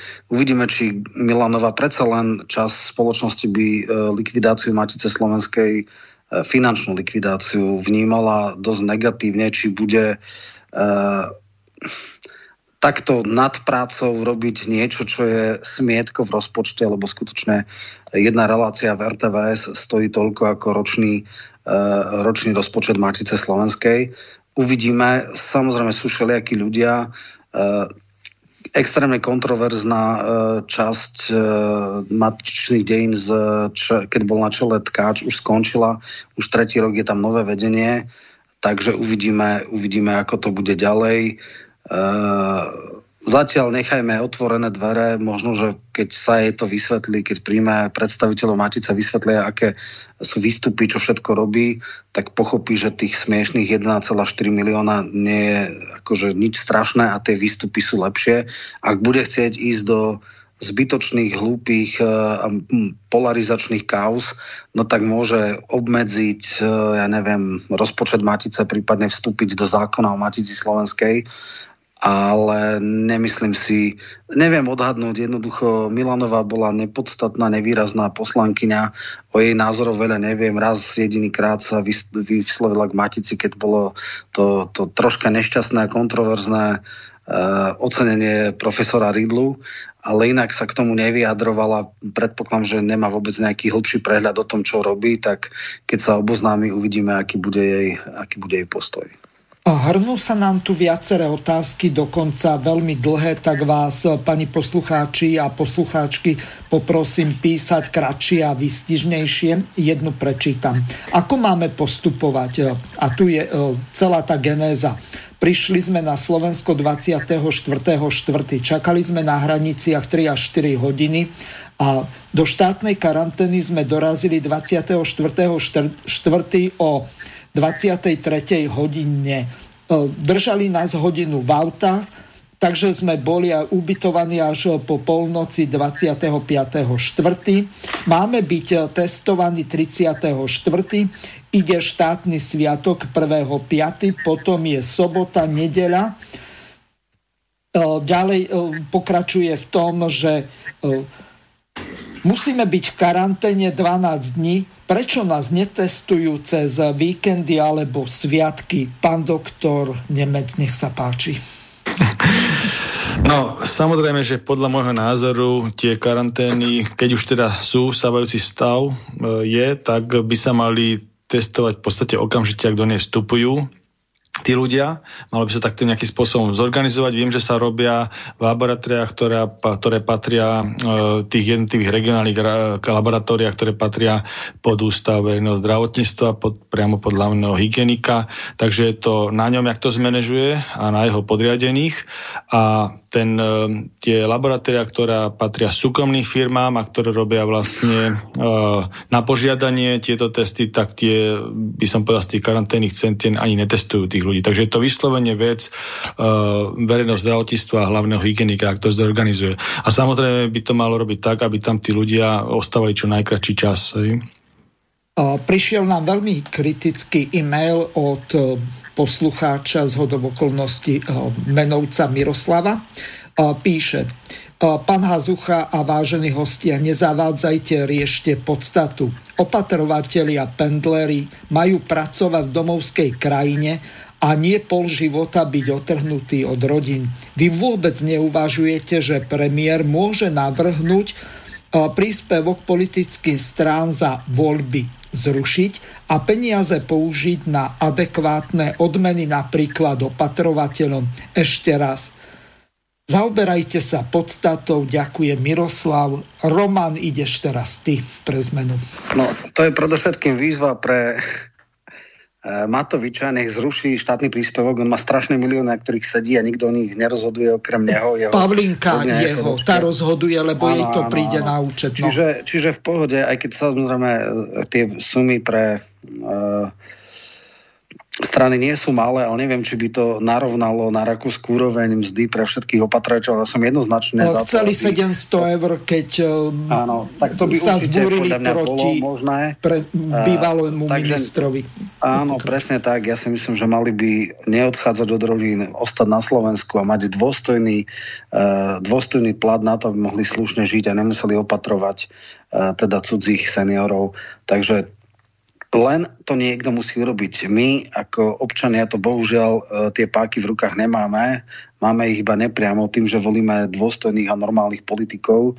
v týchto voľbách roku 20 to nevyšlo, možno to vyjde skôr, možno budú predčasné voľby, možno si ľudia vstúpia do svedomia a áno, ja som vždycky, aj keď som teda nejak sa angažoval, toto bol top uh, bod môjho programu, aby nechodili uh, naše ženičky opatrovať Rakúšanov, ale aby ostali na Slovensku a opatrovali našich seniorov, aby mali dôstojnú plat. Možno nie taký vysoký, ako je v Rakúsku, ale dostatočný na to, aby mohli aby neboli nútení odchádzať od rodín, ale aby ostali tu na a boli spolu s rodinami a, a vôbec všetky tie negatívne veci, aby sa eliminovali. Prejdeme k tomu programovému vyhláseniu vlády. Mám tu jednu ukážku pripravenú. Poprosím vás, aby som vám nemusel vypínať stále mikrofóny. Skúste byť trošku tichšie. Takže ukážka. Lubo Blaha veľmi ostro reagoval na Kolára a bývalého prezidenta Kisku, tak si to vypočujeme. Tak si pozrite zase svoje sluby. Sluby vášho šéfa Matoviča, ktoré dáva ľuďom v predvolebnej kampani. Ja si veľmi dobre spomínam na to jeho videjko na Cypre, kde išiel s, myslím, s pánom Hegerom a ešte s jedným. Tam robili takú show, že ako zničia pentu, aby nemohla vyciciavať zdravotníctvo.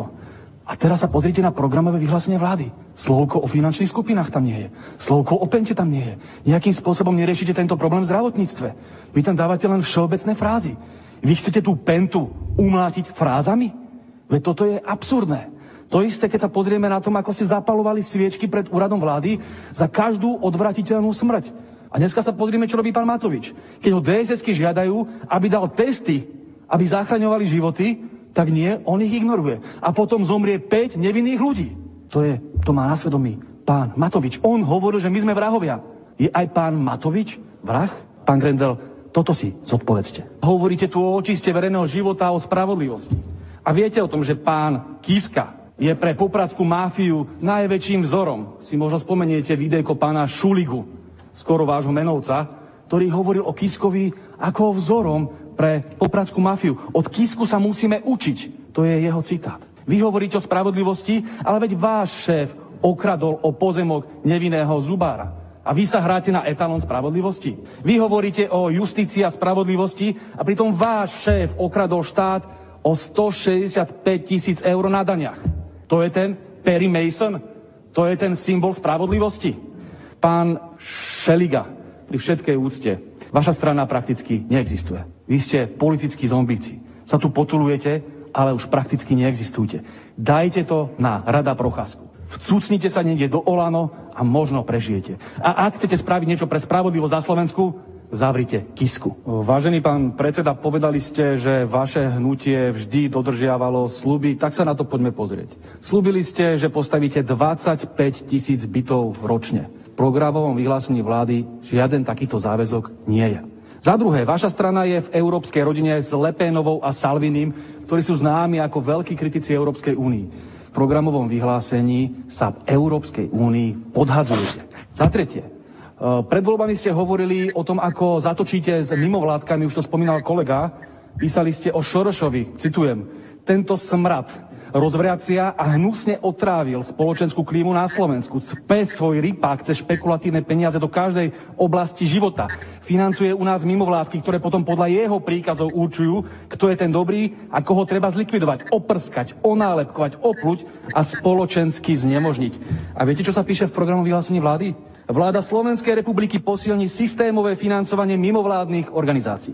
Osobitne bude vláda podporovať organizácie, ktoré sa venujú ochrane a podpore ľudských práv, budovaniu demokratického občianstva a odstraňovaniu všetkých fóriem diskriminácie. Šereš by mal z vás radosť. Štvrtý bod. Hovorili ste pred voľbami, že ste proti rodinkárstvu a prvé, čo vás napadlo, dať Čolinského za šéfa SIS. Gratulujem. Po piate, za očistu verejného života ste pred voľbami veľmi silne bojovali, spomíname si. A dneska štátnou tajomničkou na vašom ministerstve je pani, ktorá je spájana s nástenkovým tendrom. Nehovoriac o vašich kontaktoch na mafiu. Hovorili ste o boji proti migrácii ako o svojej najvyššej priorite. Viete, koľko sa venujete migrácii v programovom vyhlásení vlády? Piatimi vágnymi riadkami. Pán Kolár, vy ste zradili svojich voličov. Ďakujem. No Roman, toto je tvoja parketa, takže ideš.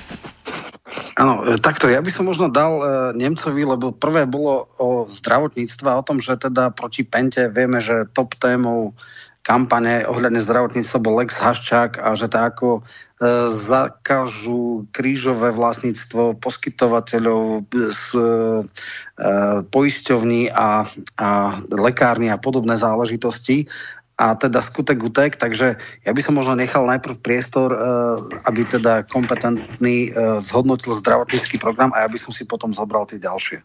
O, dobre, takže Pavel, idete. Či takže, Pavel? Čo týka, takže čo týka toho zdravotníckého programu, tak vlastne e, môžem povedať, že Olano ako také zdravotnícky program z hľadiska týchto volieb nejaký zásadný nemalo. Ani ho nejak zásadne neprezentovalo, možno ani nepočítali, že tento rezort im prípadne e, do správy. E, čo sa týka toho samotného, na ktorom sa vlastne táto štvorkoalícia e, dohodla, tak môžem povedať, že program, ktorý sme, som bol spoluautorom v rámci vlasti a ktorý sme prezentovali zasa v iných médiách, tak e, mnohé jeho súčasti som práve našiel v tomto programovom, programom vyhlásenie vlády. To znamená, že zrejme došlo k nejakému copyrightu jednému a, ale je to na prospech vecí. Ale musím povedať, že je tam strašne veľa vaty v tom programu vyhlásení vlády, čo týka zdravotníctva a myslím, že aj v ostatných súčastiach, že to je naozaj taký, taký prienik, by som povedal, že každý si tam vložil tú svoju časť bez toho, že by sledoval nejakú vzájomnosť, previazanosť jednotlivých návrhov a opatrení tak ja som to, by som povedal, vyťahol len to podstatné.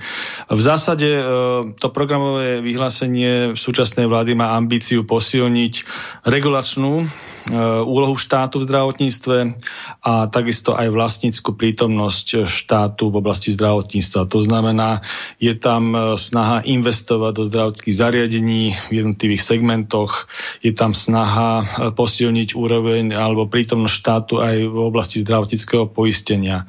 Niektoré návrhy, ale nie, nemôžem povedať celkom konkrétne, tam sú napísané, ale hlavne je tam tá možnosť, že keď by to nešlo nejakým spôsobom uh, tak, tak vláda zváži aj možnosť vytvorenie jednej, jednej zdravotnej štátnej poisťovne, hej, ktorá, ktorá by som povedal, že z hľadiska tých súčasných koaličných strán najviac nahnevalo Sasku, pretože keď zoberiem tie zdravotnícke programy, jak som povedal, Olano malo taký, že vlastne ani nemal zdravotnícky program, sme rodila mala len taký veľmi čiastkový a za ľudí by som povedal, že tiež nejakým zásadným spôsobom som tam nevidel nejaké dôležité opatrenia. Naj, najviac sa pretraktovalo predvolebne v zdravotnícky program v Saske, ale môžem povedať, že to bol antagonistický, antagonistický program k tomuto vládnemu programu, ktorý bol tu na schválený týmito štyrmi stranami. To bol vyslovene program, ktorý bol písaný v Digital Parku, hej, program Sasky. Preto ma neprekvapila, keď pani poslankyňa Cigániková si ako jediná zachovala svoju názorovú konzistenciu a tento vládny program aj kvôli tomuto zdravotníckému politickému programu nepodporila. Pretože je to, je to proste uh, pochopiteľné. Takže, takže tento vládny program má za úlohu a kladú si za úlohu pre túto vládu posilniť štátny, štátny, štátnu ingerenciu v jednotlivých segmentoch poskytovať zdravotnej starostlivosti, to znamená vrátanie zdravotného poistenia. Takisto je tam množstvo takých omáčok, takých blabla textov smerom k tomu, ktoré by sa dali napísať do akokoľvek, a myslím, že sa aj píšu do akokoľvek programov vyhlásenia vlády smerom k posilneniu manažmenta pacienta a tak ďalej. Zajímavé, že tam je, chce, chcú bojovať proti hoaxom, hoaxom e, vo vzťahu k zdravotníctvu zrejme myslia tým niektoré sociálne siete a tak ďalej. Neviem si predstaviť, jak to chcú naplniť v praxi. Potom sú tam veci ako rozšinutie modely smerom elektronickému zdravotníctvu, ako i-zdravie a e, DRG systém, čo sú veci, ktoré sme teda navrhovali zdravotníckom programe, alebo ja som v zdravotníckom programe, ktorý som robil pre stranu vlast. Myslím, že to sú celkom pochopiteľné veci, ktoré tam ale viac menej nemusia byť napísané, pretože sú to veci, ktoré bežia. No, zrejme, zrejme to nejakým spôsobom chcú len podporiť v tom vyhlásení. Dosť veľa sa tam venujú duševnému zdraviu a paliatívnej, paliatívnej starostlivosti. Paliatívna starostlivosť je taká, kedy sa vlastne, taká podporná, podporná medicína napríklad pri onkologických veciach, kedy neviete priamo riešiť diagnózu, ale viete nejakými opatreniami uľahčiť, e, by som povedal, tie bolestivé stavy alebo vôbec tú, tú, tú, tú ťažkú diagnózu. A duševné zdravie, myslím, že není veľkým tajomstvom, že najviac liekov sa v rámci Slovenskej republiky predpisujú práve na oblasť duševného zdravia. Z hľadiska, myslím, že tam na prvom mieste sú anxiolitika, takže možno z tohto dôvodu chcú viacej podporiť tento segment medicíny. Čo sa týka kultúrno-etických otázok, tak tam je zaujímavé v tom, že vláda sa rozhodla ako zabraniť eutanáziám, čo je teda, by som povedal, celkom lucidný návrh. To znamená, nebudeme podporovať zavedenie eutanázií.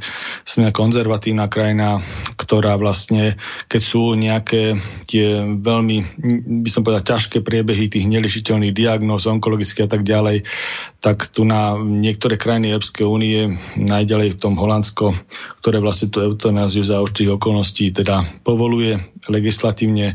U nás je to tak, že vlastne vlastne, keď sú takéto ťažké stavy, tak sa to vlastne rieši e, analgetickou liečbou.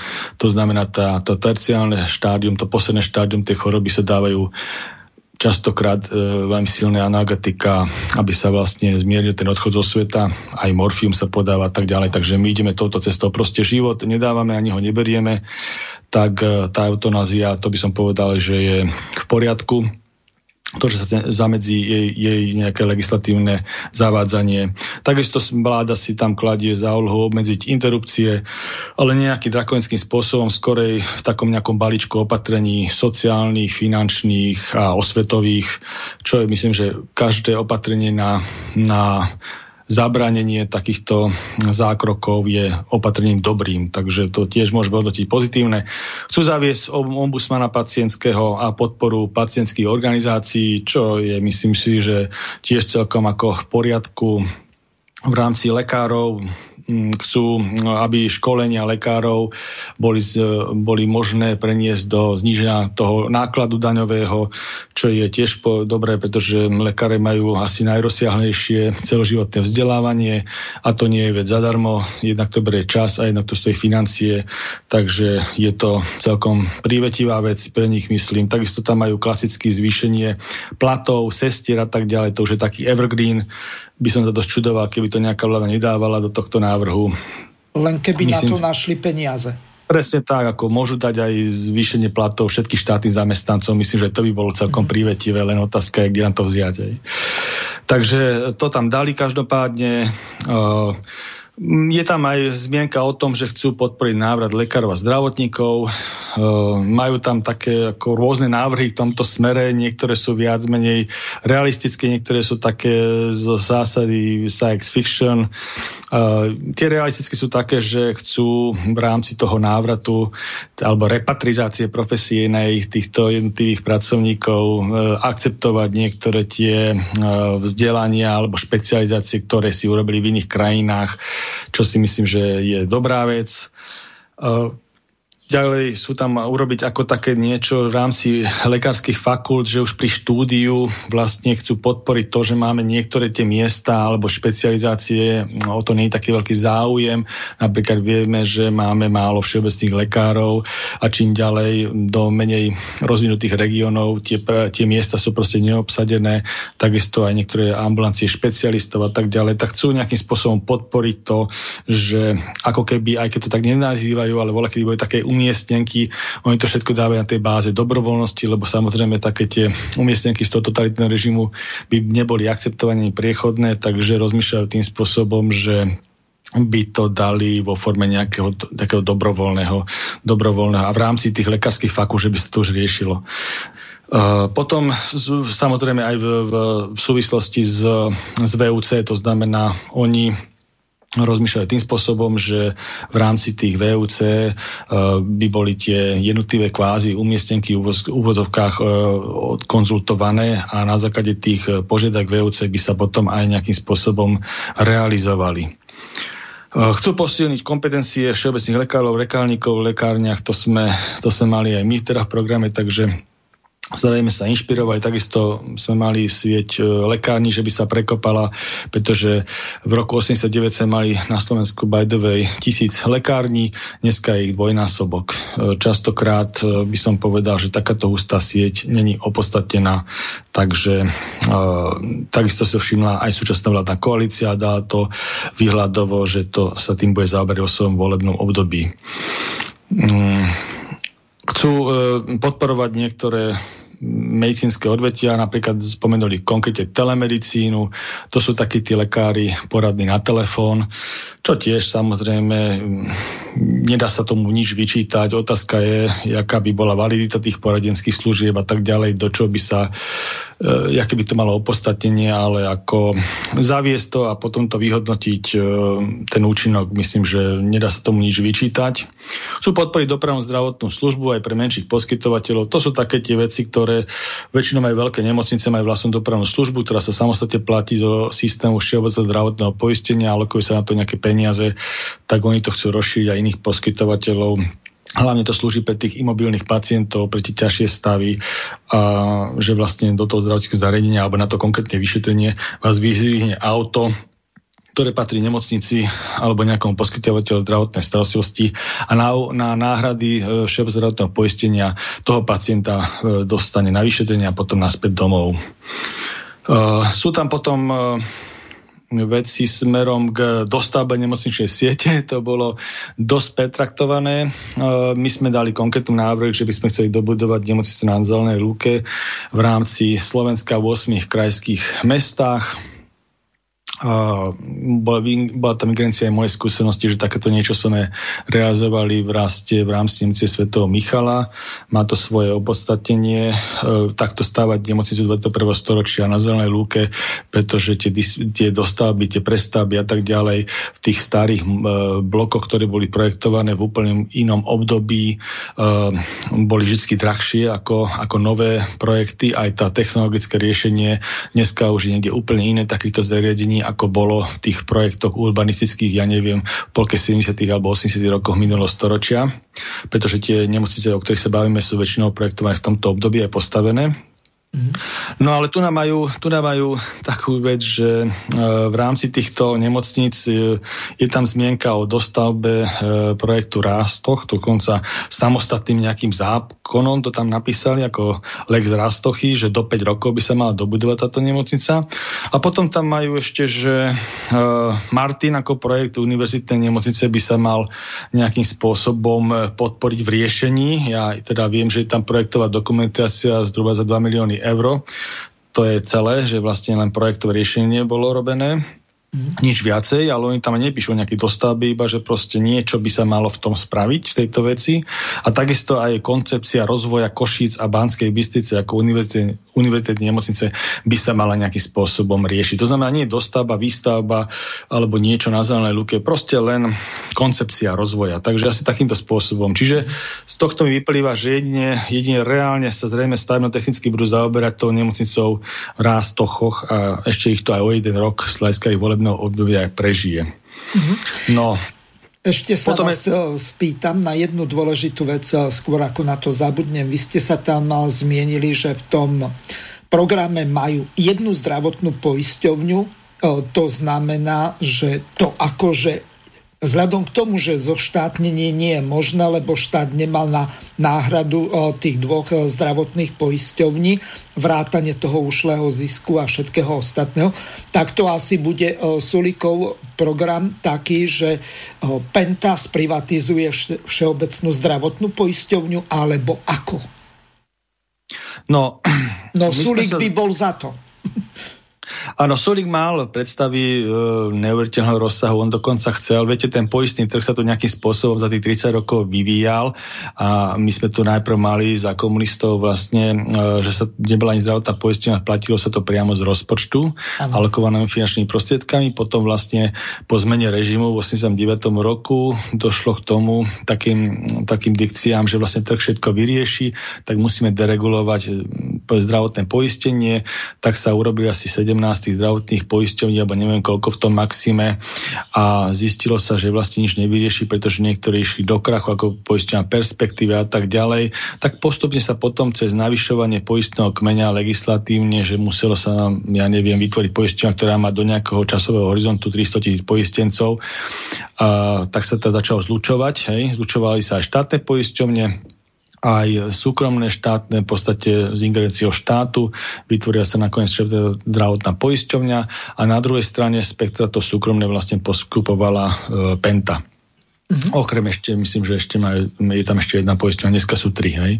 Prerušil no a... som vás, pokračujte ďalej v tom, čo ste hm. chceli povedať. Takže, takže vlastne takýto máme, takýto máme systém tu na hľadiska zdravotného poistenia a čo sa týka toho e, unitárneho zdravotného poistenia, samozrejme tam sú rôzne možnosti, ak tomu dojsť. Ja som to iba povedal v programe, že tiež v perspektíve by sme mali s touto cestou, ale už samotný postup e, sme neprezrádzali, ani ho nebudeme prezrádzať. Som zvedavý, jak sa s tým vysporiada e, súčasná vládna koalícia, keď to tam už majú, pretože jedna vec je ten odpísať od niekoho a druhá vec je to pra- prakticky potom realizovať.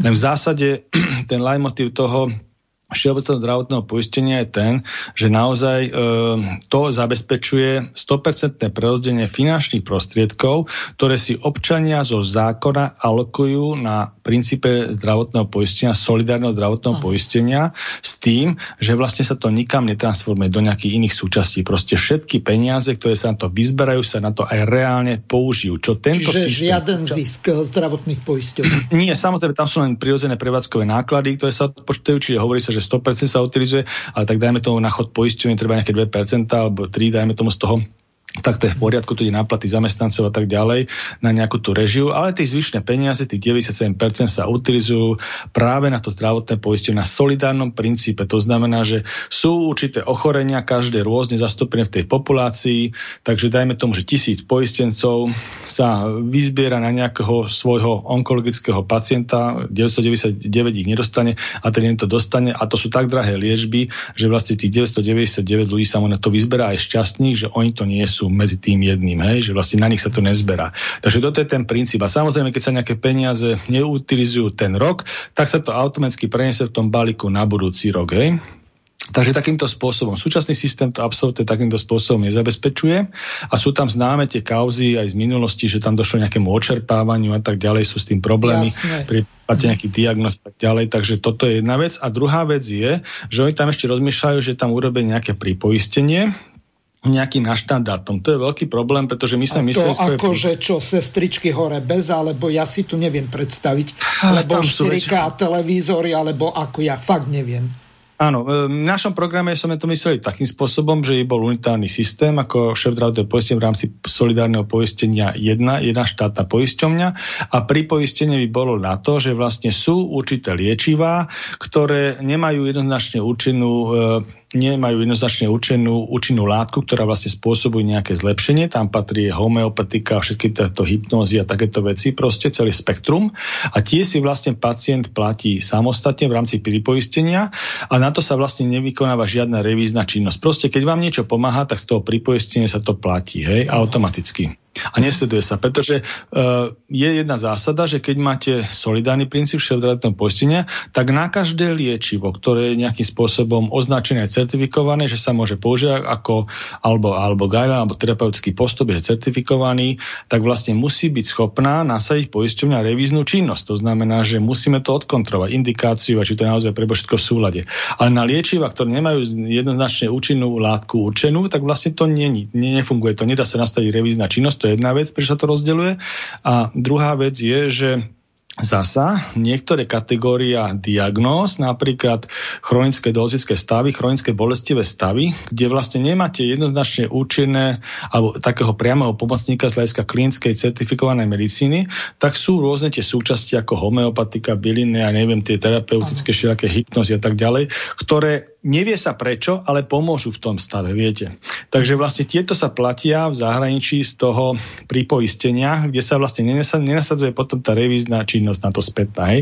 Ale oni to tam rozmýšľajú na takých tých súčasných atribútoch, kde vlastne oni si myslia, že v rámci toho v rámci toho pripoistenia by sa robili také veci, že, že by ste neležali na izbe, ktorá má dvoch ľudí, hej, ale ležali by ste na izbe, ktorá hej, má... Na samotke, ako sám. vo Alebo by vám tam dali telefón, alebo by vám tam dali Wi-Fi, alebo ja neviem, hmm. možno nejaký pomaranč navyše by vám dali. Proste takéto smiešnosti. O, dobre, ale spýtam sa vás na jednu o, vec a úplne vážne. Napríklad o, podľa článku 40 Ústavy Slovenskej republiky tak zdravotnú starostlivosť máme bezplatnú, čo je totálna blbosť, lebo keď prídete napríklad k stomatologovi, tak neviete, že aký muč to vás tam omráči, lebo niektorí už berú aj 500 eur alebo za trhanie 50 eur a takéto, čo sú základné stomatologické úkony, ktoré by mali byť bezplatné vrátanie, čo ja viem, nejakých tých plomb a tak ďalej. Čiže viem si predstaviť na štandard, ak niekto chce mať zlaté korunky.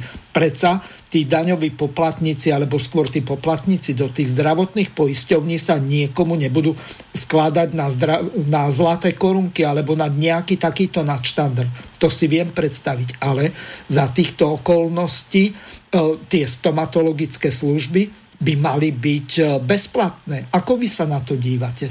A už konečne dám aj Romanovi čas, lebo máme do konca relácie už len 6 minút. Áno, ja len poviem k tomu, že vlastne e, ten článok z ústavy, že máme bezplatnú zdravotnú starostlivosť, plne zodpoveda tomu solidárnemu princípu toho, toho jednotnej zdravotnej poistenia. Hej, to, to znamená tej jednej poisťovne, pretože treba povedať, že zdravotná služba je najdrahšia služba v štáte. Jednoznačne najdrahšia z hľadiska technológií, ktoré sa tam používajú, z hľadiska vzdelania tých ľudí, ktorí tam pracujú, takže je najdrahšia a preto práve musí byť prevádzaná v tom solidárnom systéme, pretože keď niekto dostane rakovinu, tak nikto z nás nemá na, na to, aby si platil 300 tisíc eur mesačne na nejakú onkologickú alebo radiologickú liečbu, hej, lebo oni sú takéto ceny tam totiž to, hej, pri niektorých stavoch.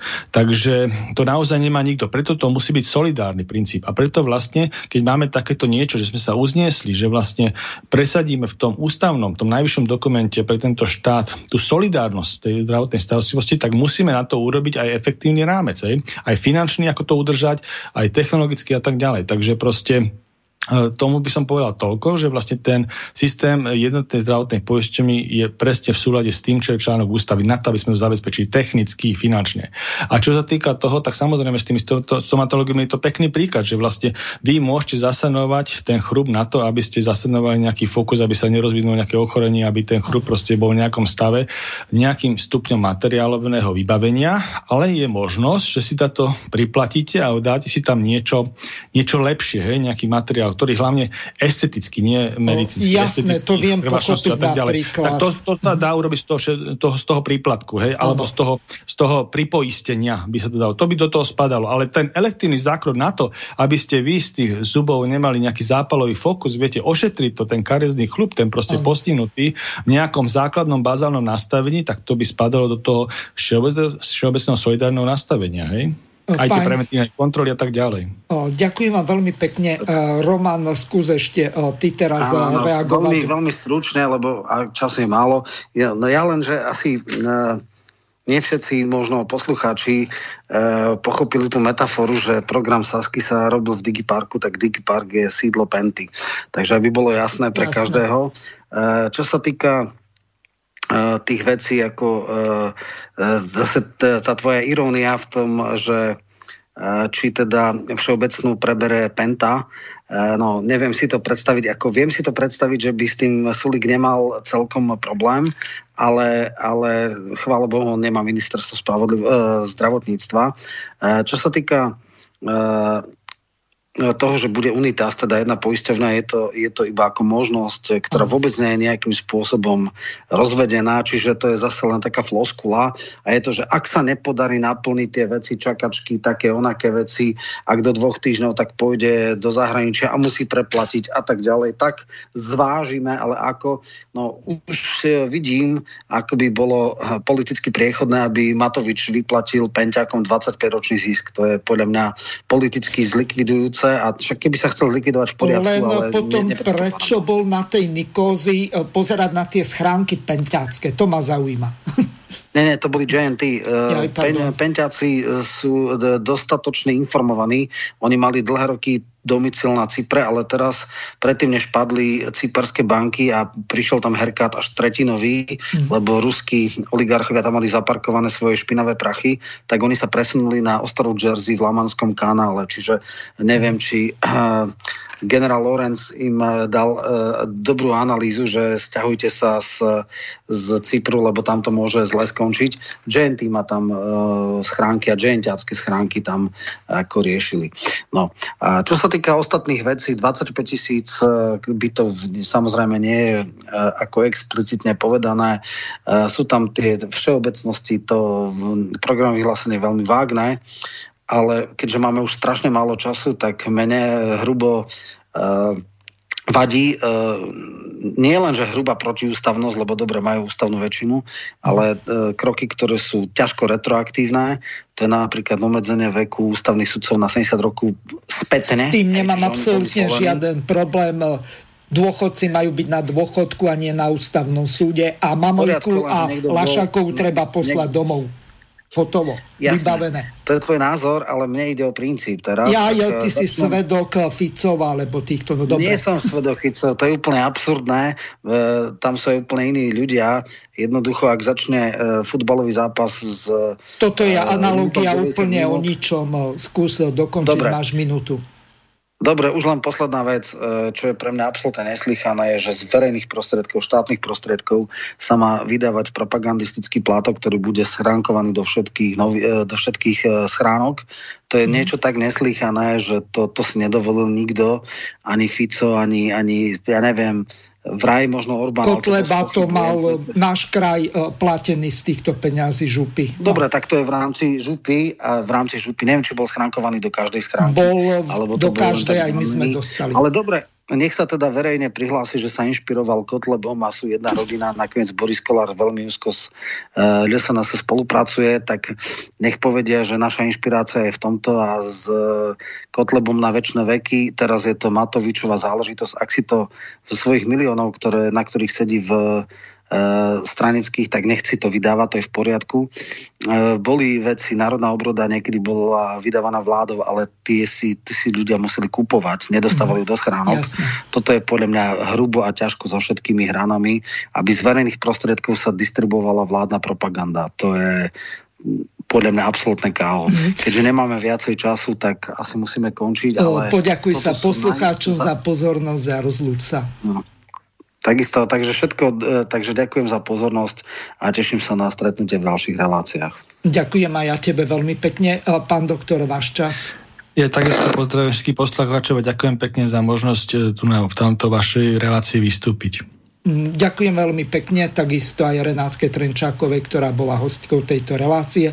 Lúčim sa s vami a teším sa na ďalšie relácie Slobodného vysielača. Do počutia. Vysielací čas dnešnej relácie veľmi rýchlo uplynul, tak sa s vami zo štúdia Banska Bystrica Juh lúči moderátor a zúkar Miroslav Hazucha, ktorý vás touto reláciou sprevádzal. Vážené poslucháčky a poslucháči, budeme veľmi radi, ak nám zachováte nielen priazeň, ale ak nám aj napíšete Píšte vaše podnety a návrhy na zlepšenie relácie, lebo bez spätnej väzby nebudeme vedieť relácie zlepšovať, za čo vám vopred veľmi pekne ďakujem. Do počutia.